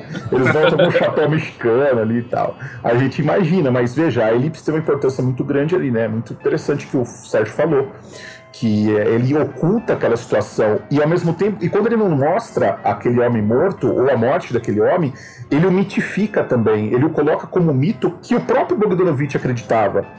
Porque o, o, o personagem que interpreta o Sam, o leão, não à toa é o Ben Johnson, que Sim. era um ator constante nos filmes do John Ford. E o próprio John Ford foi quem convenceu o Ben Johnson a fazer esse filme. O Ben Johnson não queria fazer a última sessão de é, cinema. É, isso, isso tem uma história que eu, que eu, que eu vou falar aqui. Você depois você complementa, vocês complementam se vocês souberem alguma coisa, né? Porque eu acho também é, é, legal de falar na figura do Bogdanovich que ele parece que ele a todo momento, quando ele dá declarações, me fica a impressão, tá? posso estar enganado, que ele tenta muito seguir um dos ídolos dele, que é o Orson Welles, né? Que é sempre aquele cara ilusivo, que é um cara que conta mais do que realmente aconteceu, ele conta umas historinhas, você fica, pô, será que aconteceu isso? Será que não aconteceu? E aí é, essa história que eu vou contar tá relacionada ao Ben Johnson, né? Como o Rafael falou, o Ben Johnson estava dando todas as desculpas para não fazer o filme. Ah, o filme tem muito diálogo, o filme tem muito palavrão, minha mãe vai assistir esse filme. É, não quero ela vendo eu falando palavrão toda hora, né? Eu faço filme, mas sem falar palavrão. Essa é uma das condições. Ah, depois ele não queria também de novo. Sei o que. Aí o, o Bogdanovich, que tinha uma entrada muito grande com esses caras, o Howard Hawks jantava na casa do Bogdanovich. O John Ford era amigo dele, né? Ele tinha um. O Orson Welles também. Ele tinha uma relação com esses caras, apesar de ser. Até na época de crítico aí, como o o Rafael falou, né? Ele ia muito à locação, ver os filmes e Sim. tal. Então ele liga pro John Ford e fala: Ô, ô Ford, o Ben Johnson não quer fazer o filme. Aí ele fala: Ah, ele sempre fala essas coisas, né? ele vai fazer assim, deixa eu ligar para ele. Aí ele liga lá e depois o Ben Johnson liga pro, pro Bogdanovich e fala: É, eu vou fazer o filme, vou fazer, beleza. E aí a história que. Eu ouvi duas versões, tá? A versão do Biskin, que tá no livro que eu citei, Easy Riders Raging Bulls, ele diz que o depois o Bogdanovich ligou pro John Ford e falou: "O que que você falou pro Ben Johnson para ele aceitar fazer o filme?" E aí o John Ford teria dito para ele: "Ó, Ben Johnson, você quer pro resto da tua vida ser tipo o Robin, né? Algo assim, né? Ser o Robin do Batman, que é o John Wayne, né? Você quer ser o sidekick do John Wayne, essa é expressão que ele usa, para sempre na tua carreira?" E aí o Ben Johnson tinha falado, bom, não, tá, tem razão, tá aí uma ótima oportunidade. O Bogdanovich, não sei se vocês escutaram essa história também, conta uma outra história. Ah. Ele diz que ele, Bogdanovich, falou pro Ben Johnson o seguinte: Ô, oh, cara, eu tenho certeza que fazendo esse papel, no mínimo você vai ser indicado ao Oscar. Eu acho que você vai ganhar o Oscar. Essa, mas no mínimo você vai receber uma indicação. É.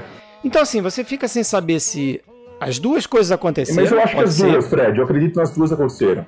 Eu acredito Se o John duas. Ford é que, que é, teve uma influência. Outra, né? é. é.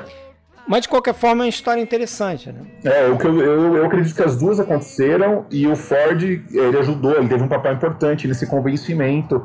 Ele teria dito pro, pro, pro Ben Johnson: faz o filme do garoto lá, não sei o que, tal, dá uma força pro garoto.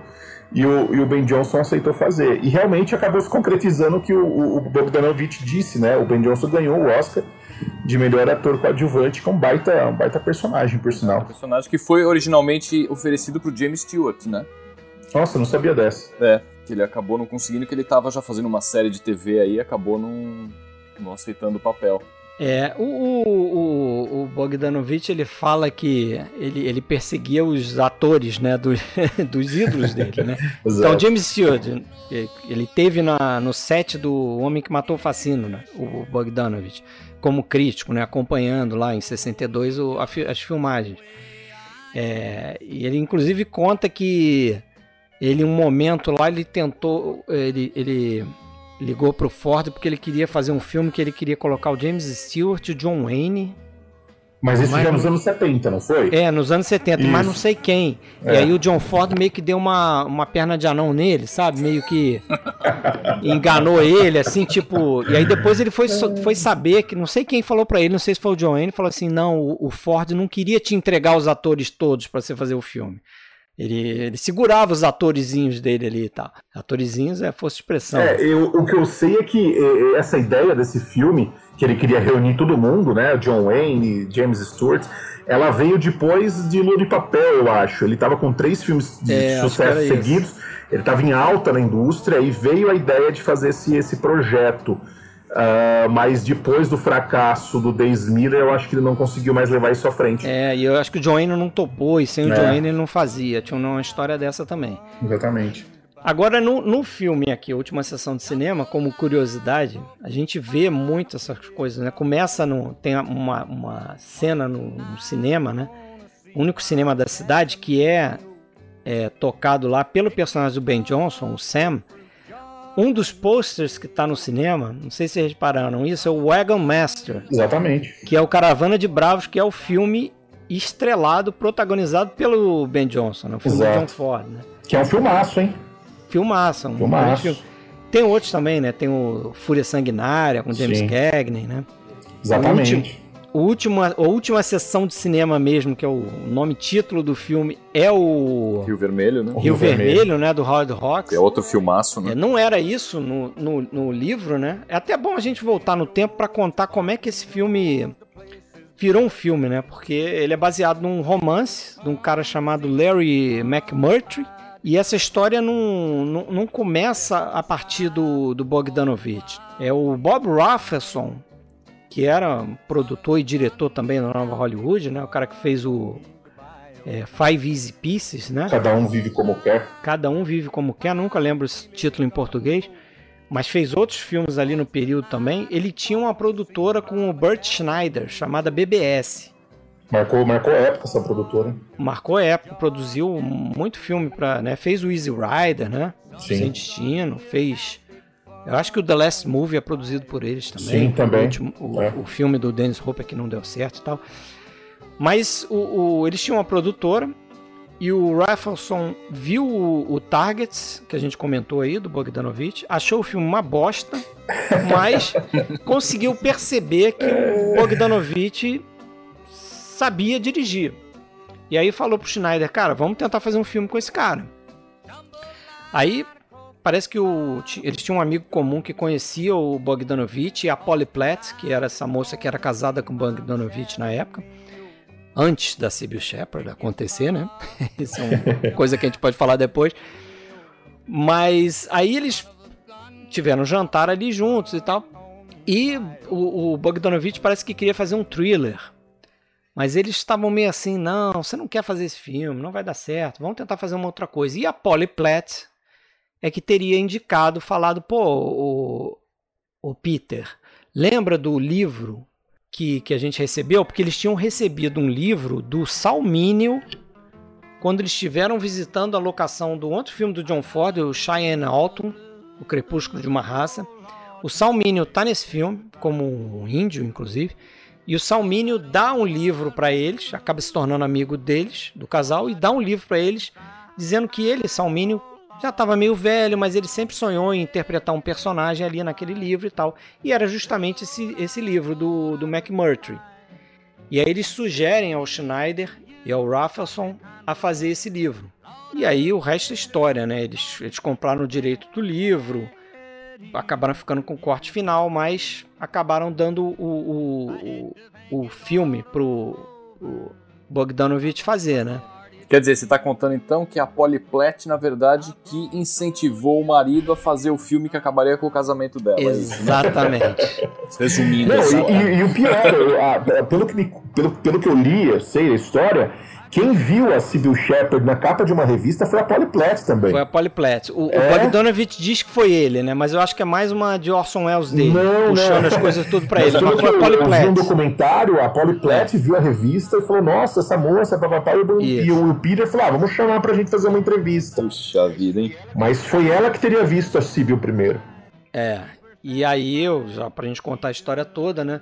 Ao longo da, das filmagens, o Bogdanovich começou mais e mais a ficar caidinho lá pela, pela Sybil Shepard. Pela estrela, né? pela estrela, acabou, chegou um momento ali, e olha que a Polly Platt estava esperando o segundo filho deles, né? Então, Exato. assim, foi uma situação muito escrota. E a Sybil Shepard já tinha tido um rolo com o Jeff Bridges, que eu tô sabendo também. Não, a, Então, a pô, Sybil Shepard, olha, ela teve Essa- um é, rolo olha- com, com o Jeff Bridges. Diz- dizem que o Jack Nicholson, também que andava ali com o pessoal da BBS aí, da produtora, dava em cima dela toda hora. O Timothy Bottoms, que é o personagem do Sony nesse filme aqui também, tinha um crush por ela e os dois ficavam brigando, o Jeff Bridges e o, e o Bottoms. Ou seja, eles, eles faziam o que eles faziam dentro do, do filme, né? Era do filme. E, o- e o Bogdanovich incentivava isso, porque né, ele queria essa tensão entre os, entre os Cá dois. entre nós, É. compreensível, né? Ela tava lindíssima nessa, nessa É. fase. Né? Compreensível, ela tava no auge da ali, ela É, tava exato, muito exato. bonita, muito bonita, muito, né, realmente deslumbrante. E ela era alta também, né, ela chamava atenção, ela- uma mulher alta e tal. Mas deu no que deu, né? Eu acho que ela, é- eu, assim, eu acho que ela é perfeita pro papel, sabe? É. Eu acho que é um papel que ela explora, que precisa, né, obviamente, explorar, explorar muito uma beleza feminina dela. Ah, ela é, ela faz muito bem esse tipo essa menina bonequinha, perfeitinha, mas que aos poucos vai revelando o podre, né? Aquele lado meio podre, uma coisa meio vulgar ali, que também passa por outros personagens, acho, acho, né? que, acho, que, é meio limítrofe, né? Eu não consigo ver essa é. personagem como, assim, totalmente vulgar. Ela, assim, fica limítrofe, ela tangencia uma vulgaridade, mas sem chegar a ser completamente, sei lá. É, e ela, e ela não é. As coisas que ela faz não são maldosas, assim. Eu, eu digo que ela é quase uma femme fatale, mas ela não. Ela, não ela meio que funciona tanto, né? como femme fatale, mas não é, entendeu? Ela acaba com a vida de alguns personagens ali. Mas você veja que o importante para ela é viver uma, uma espécie de ilusão, é aparecer na cidade, né? Ter uma. É criar uma fama, né? Ela, ela tá olhando pra mãe dela, né? A personagem da Ellen Burstyn, ela olha para a mãe dela e o casamento que não deu certo, porque a, é. a mãe dela claramente trocou a, a entre aspas, felicidade no, no, no matrimônio por, por, ter uma vida confortável ao lado de um cara rico, né? Ela resolveu casar com o dono lá do, dos poços de petróleo da cidade, o cara mais Sim. rico da cidade. Do conforto, né? Por causa do conforto. Ela claramente não ama aquele cara. Você vê na cara dela a forma como ela olha pro marido e tal. E você vê logo no início que ela tem uma relação com um dos funcionários dele lá, né? Que é uma coisa estranha. Ela mostra o dedo pro cara e você fala, por que, que ela tá mostrando o dedo pro cara e o cara dá um sorrisinho? Quer dizer, rolou alguma coisa ali, você já sabe. Eu acho que a, a personagem da Sybil Shepard olha pra mãe dela e fala, cara, como é que eu posso escapar disso aqui? Mas ao mesmo tempo ela tá condenada por aquilo, né? Também, é, acho que as, uhum. as, as, pessoas estão meio que aprisionadas ali no. Eu vi uma, uma declaração nesse sentido, de, assim, de que as pessoas mais velhas na cidade parecem que estão aprisionadas. A, a, vida delas é aquilo ali, não tem muito onde fugir. Você via na personagem da Cloris Lichtman, né? Casada com um professor de ginástica da, do colégio ali, até tem uma certa é, insinuação ali se, se esse cara é, seria um homossexual ou não é, não fica muito claro, mas é. ela está condenada naquele casamento. A Ellen Burstyn condenada naquele casamento sem felicidade dela ali. É, o próprio Sam, a, a garçonete, a personagem da Eileen Brennan, né? E, e, os jovens são os que estão tentando escapar de alguma forma, né? Dá para entender isso, né? Eles vivem numa uma vida absolutamente provinciana, numa cidade do interior, uma cidade pequena, onde não tem muitas válvulas de escape, não tem muito o que fazer, né? E por isso que gera realmente esse contraste que o Fred bem colocou aí. Os adultos, você vê os adultos sem nenhuma perspectiva de vidas e tem o grupo jovem né? Que depois eu quero até pegar esse gancho mais lá na frente, é, Rafael, quando a gente for falar da trágica continuação Texasville, né?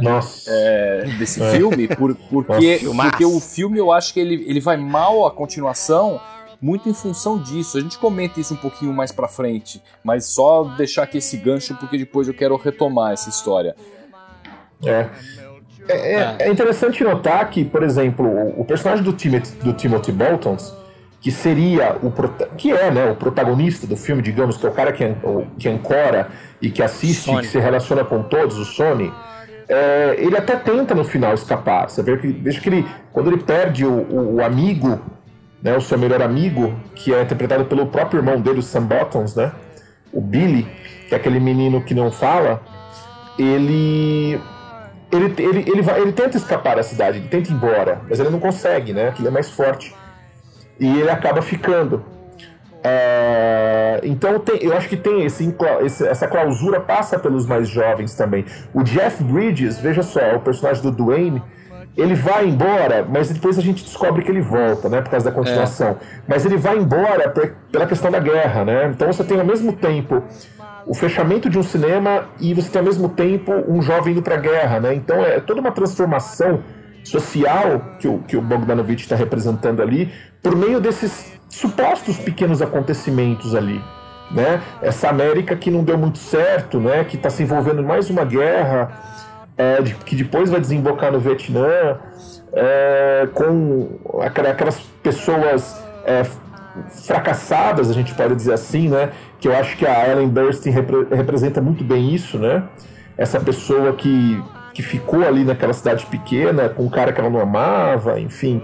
Tem todas essas, essas figuras de, que, que, que, representam essa América que não deu certo, né? E eu acho que a Clarice Lichtman também passa por aí, né? Essa mulher com um casamento sem graça, É, esse filme ele não tem uma, ele não tem exatamente um, como que eu posso dizer, ele não tem uma, um obstáculo, né, a, a ser é, ultrapassado. Não tem um conflito. Não né? tem um conflito central. Por isso que eu digo que ele não é um filme. É, ele, ele, é um filme que foge dessa narrativa clássica americana. Ele não é. tem um conflito. Ele é um filme que muito mais ele, ele passa pelas. Uh, por uma, uma situação de, de costume ali, né? um drama de costume de pessoas, de diferentes pessoas vivendo uh, vidas que vão se encontrando, digamos assim, né? Mas é um retrato muito, muito duro. Ainda que o Bogdanovich nunca faça um drama, disso tudo um dramalhão, mas um retrato muito duro, áspero, difícil. Né? Veja, por exemplo, quando ele. É, aquela, a cena do cinema, a primeira cena do cinema, quando elas estão assistindo ali o Papai da Noiva, né? Aquele filme. É, acho que é do Spencer Minelli. Tracy, né? Isso, é. com, com, o Spencer Tracy e a Elizabeth, Elizabeth Taylor. Taylor. Aquilo é uma visão de um outro, de uma outra América, né? Olha, olha que irônico, eles estão assistindo o Pai da Noiva, né? Um filminho Água com Açúcar, que é uma visão de um, é uma outra visão da América, uma América de uma família que deu certo, apaixonada. Uma família totalmente diferente da, fa da família, famílias. das famílias daquele tipo de cidade, né? Perfeitamente, perfeitamente, é o contraste, né? Totalmente diferente. E eles estão ali com as meninas, né? Aqueles amassos dentro do cinema, tá? O filme é o menos importante ali, né? Você percebe que era é. uma, uma, uma mera decoração, né? É, e depois tem a questão do carro, que o, que o Sunny não tem o, não, não tem o carro ali, ele tem que pegar emprestado para sair com a menina e tal. E depois vem o personagem do, do Randy Quaid, que é um personagem pequeno, mas também tem uma importância, porque é o menino rico, né? E Isso. que vai levar a personagem da Jessie, da Sibyl, para aquela festa da piscina, né? A, a famigerada festa da piscina lá. Uh, em que ela. E eu acho que tem uma cena muito bonita ali também, quando ela começa a se despir para as pessoas que estão assistindo, e ela, ela toma um tombo, né? Ela cai. É. E esse tombo tem uma representação interessante, porque toda a beleza dela, de certa forma, despenca ali. A gente vê que no fundo ela é uma garota normal, como qualquer outra, né? Ele meio que coloca uma situação embaraçosa de propósito ali para meio que para revelar pra gente toda aquela aquela aparência mundana mesmo, né, daquela menina normal como qualquer outra. Então, assim, tem uma série de detalhes nesse filme que eu gosto, que eu acho que são interessantes. É, e eu, eu, eu vi esse filme acho que pela segunda ou terceira vez agora para fazer o podcast. E eu não lembrava como essa questão da sexualidade tá muito entranhada. Tá muito, filme. é, exatamente. Muito. E, e parte disso é, é a ideia da, dessa Polyplat que era uma grande parceira do, do Bogdanovich. Ele, as pessoas conheciam eles, diziam que eles se davam muito bem, eles funcionavam muito bem, trabalhando muito bem. E a Polyplex é, tem grande responsabilidade no sucesso desse filme aqui, né? Apesar de que depois o Bogdanovich meio que desdenhou dela e tal. Mas, por exemplo, ela tinha essa noção e ela queria trazer isso para a história é, dessa questão dos franceses, né? Assim, essa, essa, esse tirar um pouco desse falso moralismo americano em relação ao sexo, né? Então ela via essas algumas coisas que tinham no, no livro, por exemplo, como essa questão do, da menina com o menino dentro do, da picape no carro e tirava o sutiã e pendurava no, no retrovisor do carro, né? Ela disse que ela, ela crescendo como adolescente passou por situações assim como mulher, né? Então ela queria trazer essa coisa para uma, uma realidade. Essas coisas aconteciam nessas cidades, né? As meninas engravidavam cedo, né? Então. É, isso, isso é interessante, né? Porque a gente está falando de uma cidade do Texas, que é um, é um estado muito conservador, né? Isso. E você vê que todo mundo ali desesperado para fazer sexo, né? O filme todo gira em torno disso, né? É, é pessoas é. tentando escapar, tentando se encontrar. Não só os que estão descobrindo, mas os que estão redescobrindo, como a, com a personagem da Cloris Estão né? acomodados né? no, no, no, casamento, né? Você vê a relação Exato. do Timothy Bottoms com a Cloris Leachman, né? O cara mais novo ali, com a mulher Exato. mais velha, já quase nos 40. E, e, assim, é uma forma dela também, da personagem dela, escapar daquela situação terrível que ela tá vivendo ali no casamento, né? Que ela não tem mais relacionamento nenhum com o marido dela e tal. Então eu acho que esse filme fala muito também sobre solidão, né? Mas eu tenho essa impressão, chega no final, você falou que o filme é muito árduo, uma visão muito dura da, daquela situação e tudo, e você vê os personagens inclusive são muito na forma, né? ali, Porque tem, tem a história, inclusive, que a Poliplet discutindo com o, o Bogdanovich achavam que esse filme tinha que ter ter poucas cores, ser um pouco mais opaco. E aí eles consultaram, diz a lenda, consultaram o Orson Welles para saber se ele achava que esse filme deveria ser fotografado em preto e branco. Ele falou, claro. É, o que eu ouvi é o seguinte, é um pouco diferente, que o Bogdanovich é, falou pro Orson Welles que queria usar muita grande profundidade de campo. E o Orson Welles virou pra ele e falou: "Ah, você não vai conseguir fazer isso em cores. Vai ter que vai ter que ser preto e branco". Mas eu acho que o que você tá falando casa muito bem com isso, porque é uma história que tem que ser contada em preto e branco. É, eu também acho. E, e vamos lembrar que nessa época os filmes em cores já praticamente tinham dominado, né? Já era muito mais comum o cinema em cor, né? Até meados dos anos 60 você tinha uma divisão grande ainda, tinha bastante coisa sendo feita em É. preto e MPB. Mas nessa época, começo dos anos 70, já as cores já haviam meio que né, dominado a questão. Inclusive foi uma foi uma coisa que os produtores no início não, não aceitaram, Não- não, gostaram. e branco.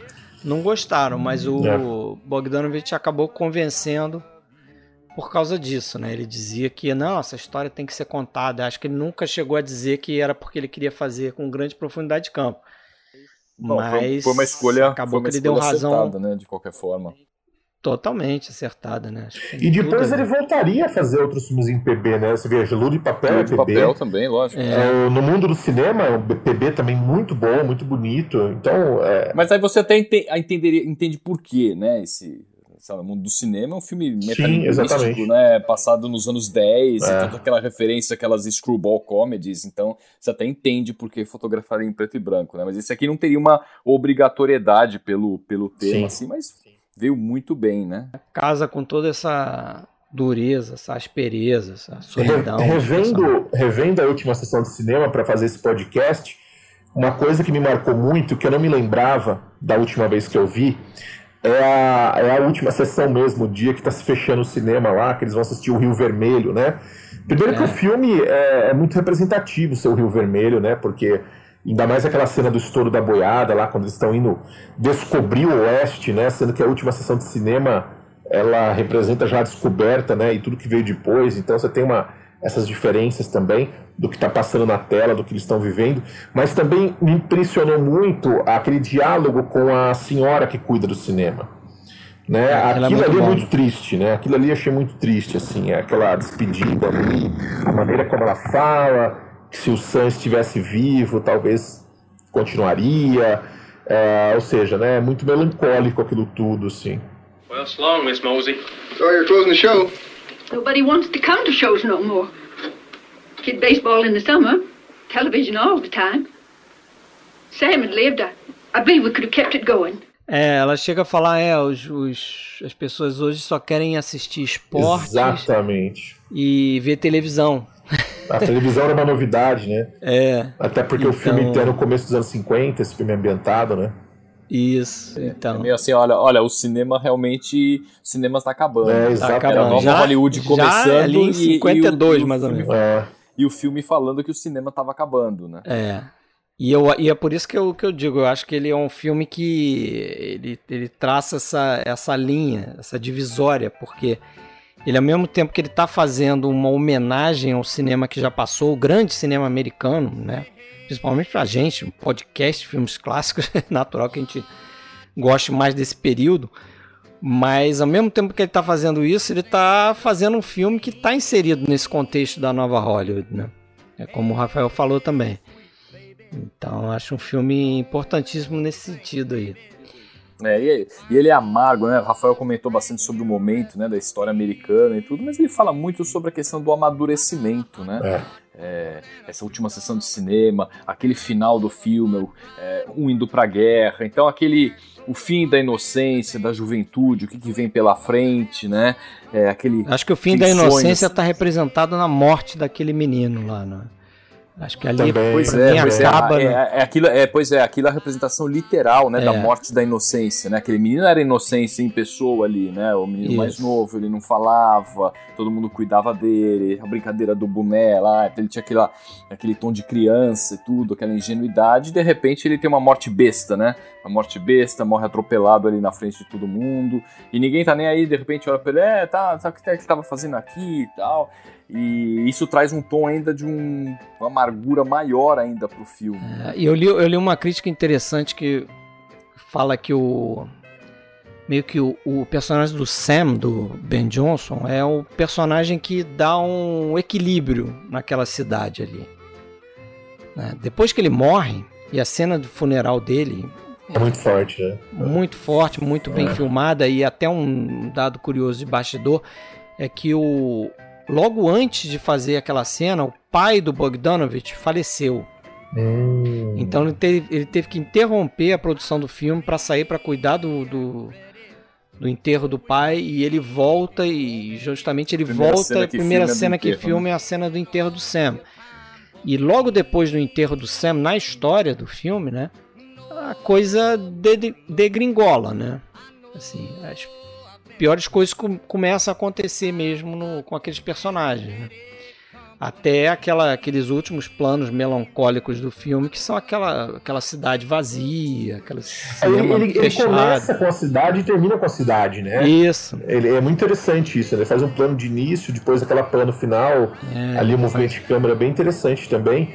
E tem aquela, aquela fusão de imagem também, né? Que o garoto está sentado na mesa da cozinha com a amante, né? Com a Cloris Ah, Littman. é muito triste. E vai tendo aquela fusão de imagem, né? Como se ele tivesse ao mesmo tempo desaparecendo e se É. unindo à imagem da cidade, né? Ele vai dando um, sei lá, um traveling Exato, do, do casal exatamente. e ao mesmo tempo que ela vai aparecendo, né? É. A, a imagem Vai se fundindo a cidade. própria Muito cidade ali, aquilo, né? é. E aquela cena da Cloris Littman, eu acho que é a cena que deu o Oscar pra ela. Sem dúvida. Porque ela é uma personagem totalmente contida e submissa até, né?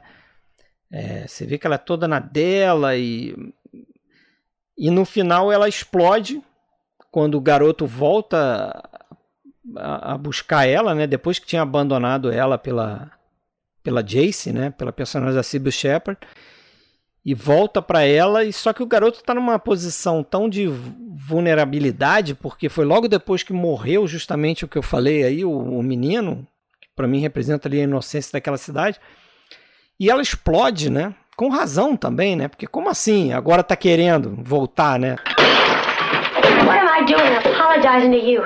Why am I always apologizing to you, you little bastard? Three months I've been apologizing to you without you even being here. I haven't done anything wrong. Why can't I quit apologizing? You're the one ought to be sorry. Essa cena, sem dúvida, foi a cena que deu o Oscar pra ela. E no caso do Ben Johnson, o discurso dele na, na, na frente do No lago, lago, foi, né? foi a cena É. que deu o Oscar pra ele também, sem dúvida nenhuma, né? É, e aquela, aquela cena foi interessante que o Bogdanovich diz que planejou aquela, aquela sequência para ser um, take só, né? Não ia ter Sim. corte. Só o diálogo, o Ben Johnson tinha registrado o diálogo direitinho, começou a falar não sei o quê. Só que o ele deu uma deixa pro Timothy Bottoms e o Bottoms esqueceu a parte do diálogo dele. Aí ficou calado. E aí depois o Ben Johnson seguiu, mas ficou tipo, sei lá, um- alguns segundos calado assim, ficou estranho. Aí se você olhar o, o plano, ele dá um corte, ele dá um, um plano do lago e depois volta para os dois. She was here, I'd probably be just as crazy now as I was then in about five minutes. Isn't that ridiculous? No, it ain't really. Because being crazy about a woman like her is always the right thing to do. being a decrepit old bag of bones, that's what's ridiculous. Getting old. É, e essa calma toda casa com a ideia do filme, né? O filme tem uma calma é, muito interessante. né? A condução da, do, do Bogdanovich é muito, é, como eu disse Mas é antes, uma muito calma segura, meio né? an- angustiante, você não acha não? É assim Sim. aquela aquele, aquela morte silenciosa assim, né? A pessoa tá agonizando, mas tá calada É, ali. E Fred, eu não sei se você viu a continuação Texasville, né? O famigerado Texasville. Graças a Deus. Mas é exatamente o oposto, né? Tudo é o oposto. Por isso que o filme é tão ruim, eu acho também. Porque não tem essa calma, toda essa calma, essa segurança que a gente vê em última semana, a última semana, a última sessão de cinema, é jogada por água abaixo, né? É um filme totalmente diferente. Não tem um, não tem um DNA, não tem uma nada que a gente possa enxergar a última sessão de cinema ali. O Sérgio viu, acho que ele pode falar também. É, eu acho. E, e curioso, né? Porque foi escrito pelo McMurtry. Exatamente. né? Dirigido pelo Bogdanov. Com vários atores, né? Todo, todo o elenco de volta, ele trouxe praticamente todo mundo, né? O filme de 1990. E eu acho, eu fiquei é, assistindo assim. E ele é aquele filme, né? Pra quem não viu e não tiver muito afim de ver, não vai perder grandes coisas. Mas ele tem aquele clima daquele. Daqueles telefilmes É arrastados dos verdade. anos 90. Aquelas né? comédias, né? Que acho que só quem é texano acha graça naquilo, não é possível, né? Mas, mas sabe o que, que eu acho, é, Rafael? O, o que, que ele mostra ali? Eu acho que a última sessão de cinema, embora seja amarga daquele jeito, termine daquela forma, ela termina com aqueles jovens, né? Termina com jovens e, bem ou mal, a gente cria uma expectativa, né? Puxa, o que vai ser o futuro deles, né? Será que eles vão ter um futuro? Como, como que vai ser a vida deles? E acho que o que eles quiseram fazer, e talvez fosse a maior virtude né, do roteiro, acaba sendo o maior problema do filme. Por quê? Porque os personagens, obviamente, assim como seria na vida real, eles continuam sendo personagens provincianos que a grande maioria não deu em nada na vida. Né? Então você pega o personagem do o Duane lá, do Jeff Bridges, ele foi o cara que te- prosperou um pouco, né? Ele realmente te- tinha uma empresa lá de exploração de petróleo e tal. Teve, teve dinheiro, mora numa bela casa, casou, tem alguns filhos, já tem um neto. Mas os outros personagens, você vê, estão absolutamente assim acabados ali, jogados nos cantos, né? Você pega, poxa, o próprio Sony. O Sony tem, um- tá- tem problemas mentais, ele tem alucinações, ele não deu O, nada. o Sonny na- na ainda é aquele cara que vive no passado, é aquele cara que não conseguiu se desvencilhar do passado, desvencilhar. do é, mais, é, mas mais do que isso, né? Ele ac- acabou desenvolvendo problemas psiquiátricos Exatamente. mesmo, né? É, a, a Ruth acabou virando que é a secretária. Nossa, do- isso do- eu achei assim, muito esquisito também, ô Sérgio, porque na, na- na última sessão, o, o- é engraçado, né? O personagem do Duane, do Jeff Bridges, nunca encontra ela, né? A personagem da Clarice Lichtman. Aí quando começa o filme seguinte, a Clarice Lichtman é secretária do Duane. Então você fala, pô, peraí, mas eles não se encontraram antes, mas tudo bem, vai. É, mas de repente é ele na voltou, mesma lá. cidade, né? Vai lá, né? Só que curioso o seguinte: ah, o, o, o Sony quase não encontra ela no filme, no seguinte também. Eles não se encontram, eles não se tocam. Acho que eles esqueceram que eles tinham um É. caso lá no primeiro filme, hein? De, uma certa forma eles evitam, mas Fred tem uma coisa, isso me incomodou muito, porque a- embora tenha essa questão aí do destino dos personagens que dá pra entender, por outro lado, ele tenta fazer um pouco de comédia e os personagens acabam sendo promíscuos, Sim. todos têm, sabe, é, tem contato, tem relações com outros É. personagens, tem umas personagens secundárias ali que não trazem nada pra história, só uma certa confusão, e aí ele traz de volta a Jace, né, a Jace Farrow lá, personagem da Sybil Shepherd, Sim. eles trazem de volta. E ela que seria uma grande criadora, né, de um conflito, ele está voltando, então como que o, que o Jeff Bridges, do Duane, vai, vai é, se relacionar com com, ela, qual que vai ser a reação dele.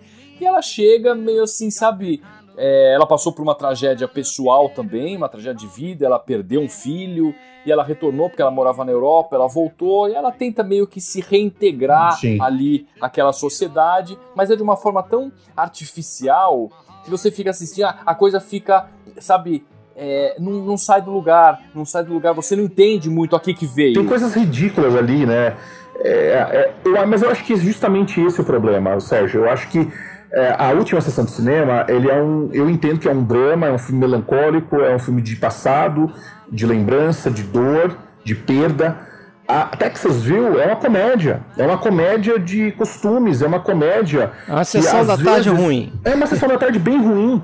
E é uma comédia em que o Bogdanovich ele parece estar tentando fazer algo meio próximo da comédia maluca americana às vezes.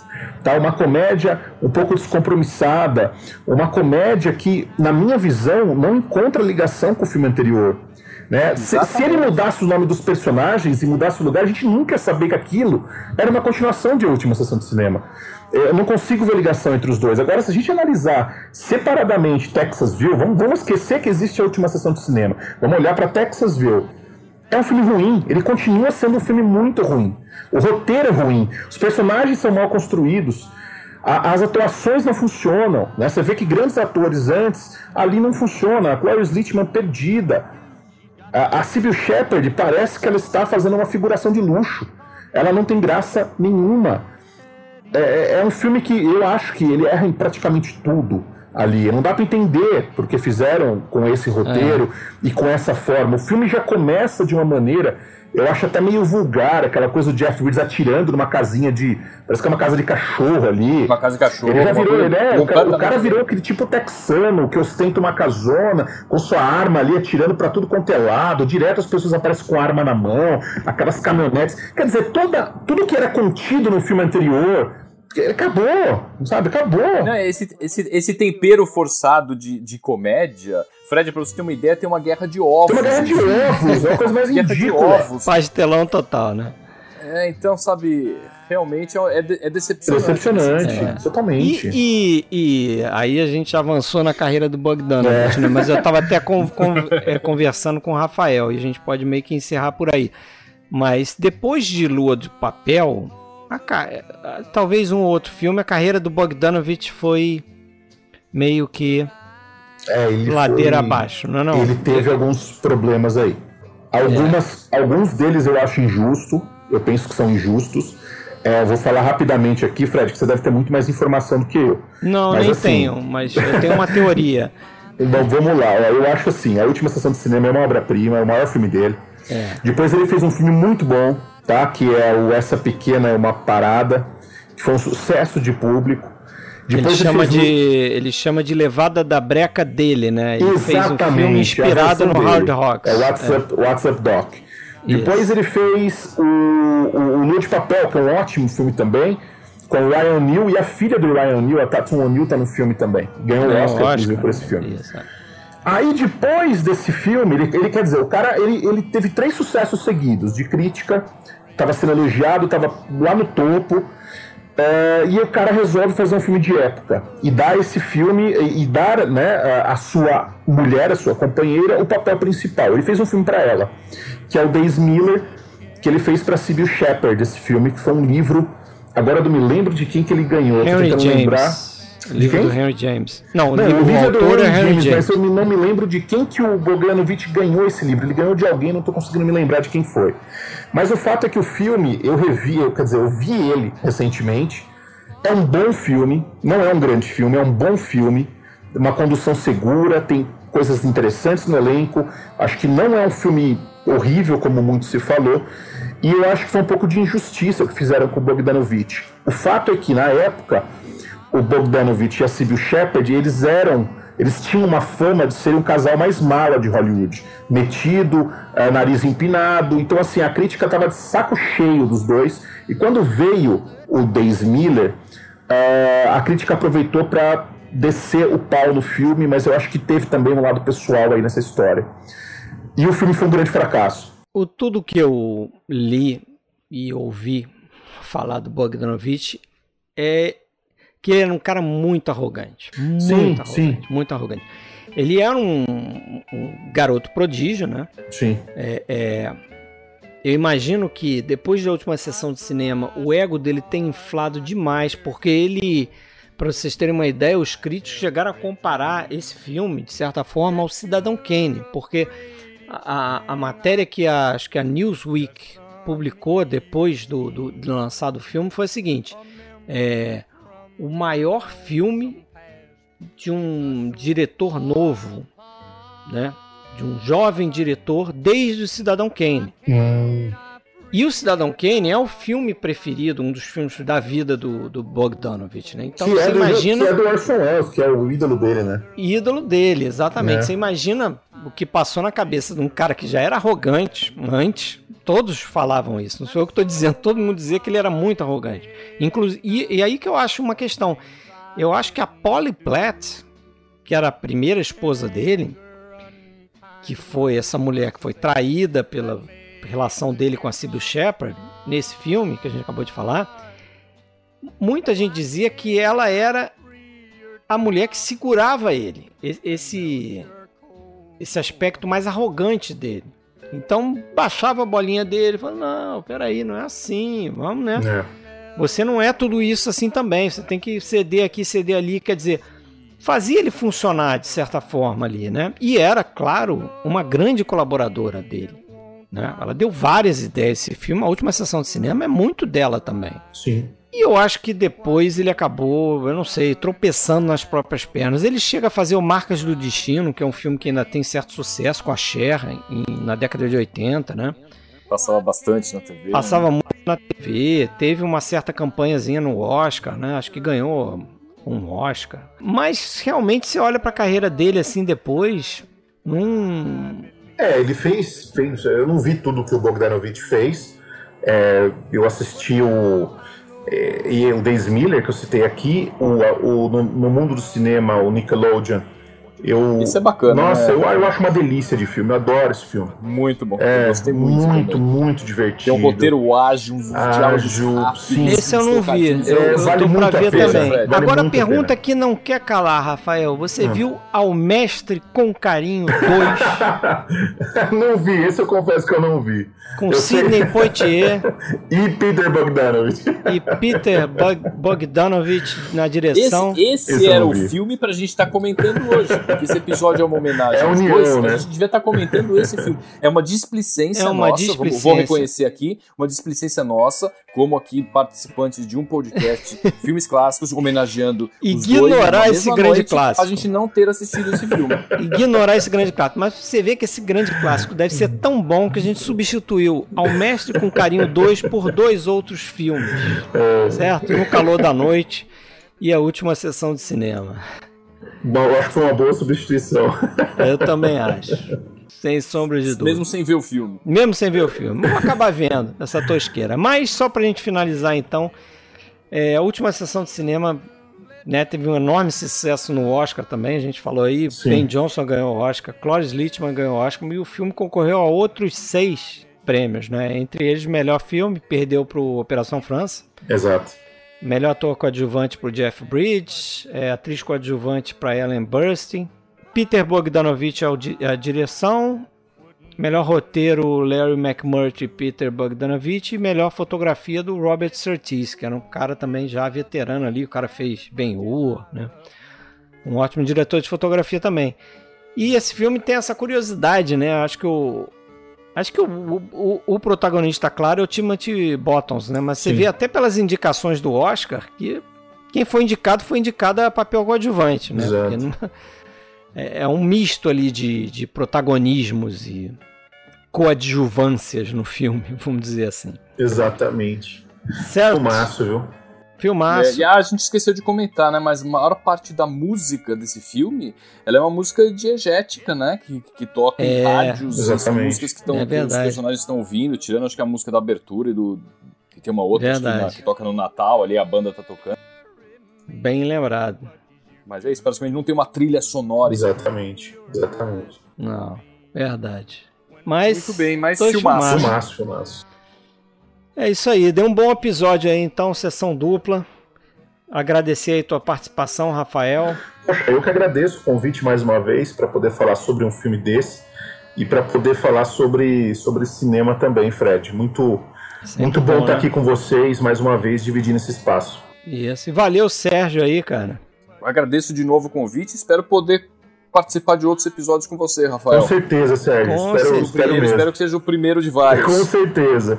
Eu já deixei a bola quicando pro, pro Alexandre. Eu falei, olha, esse formato pode ser que pegue também. É, formato encontrar dois filmes assim com, com alguma relação entre eles, né? No caso aqui foi uma homenagem ao Peter Bogdanovich e ao Sidney Poitier, como a gente falou no início.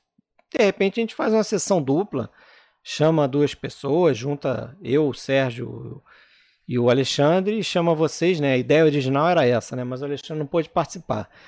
Beleza, tá tá bem feito o negócio, acho que ficou bacana.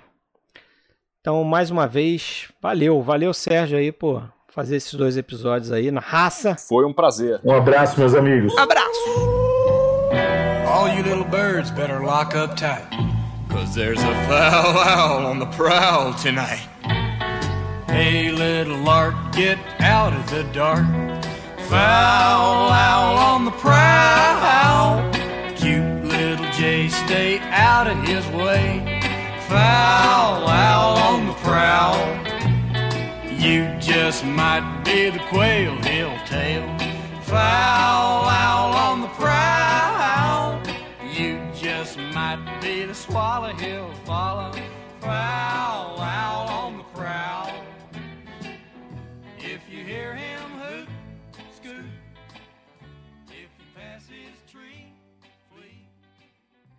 Yeah! Oh, yeah!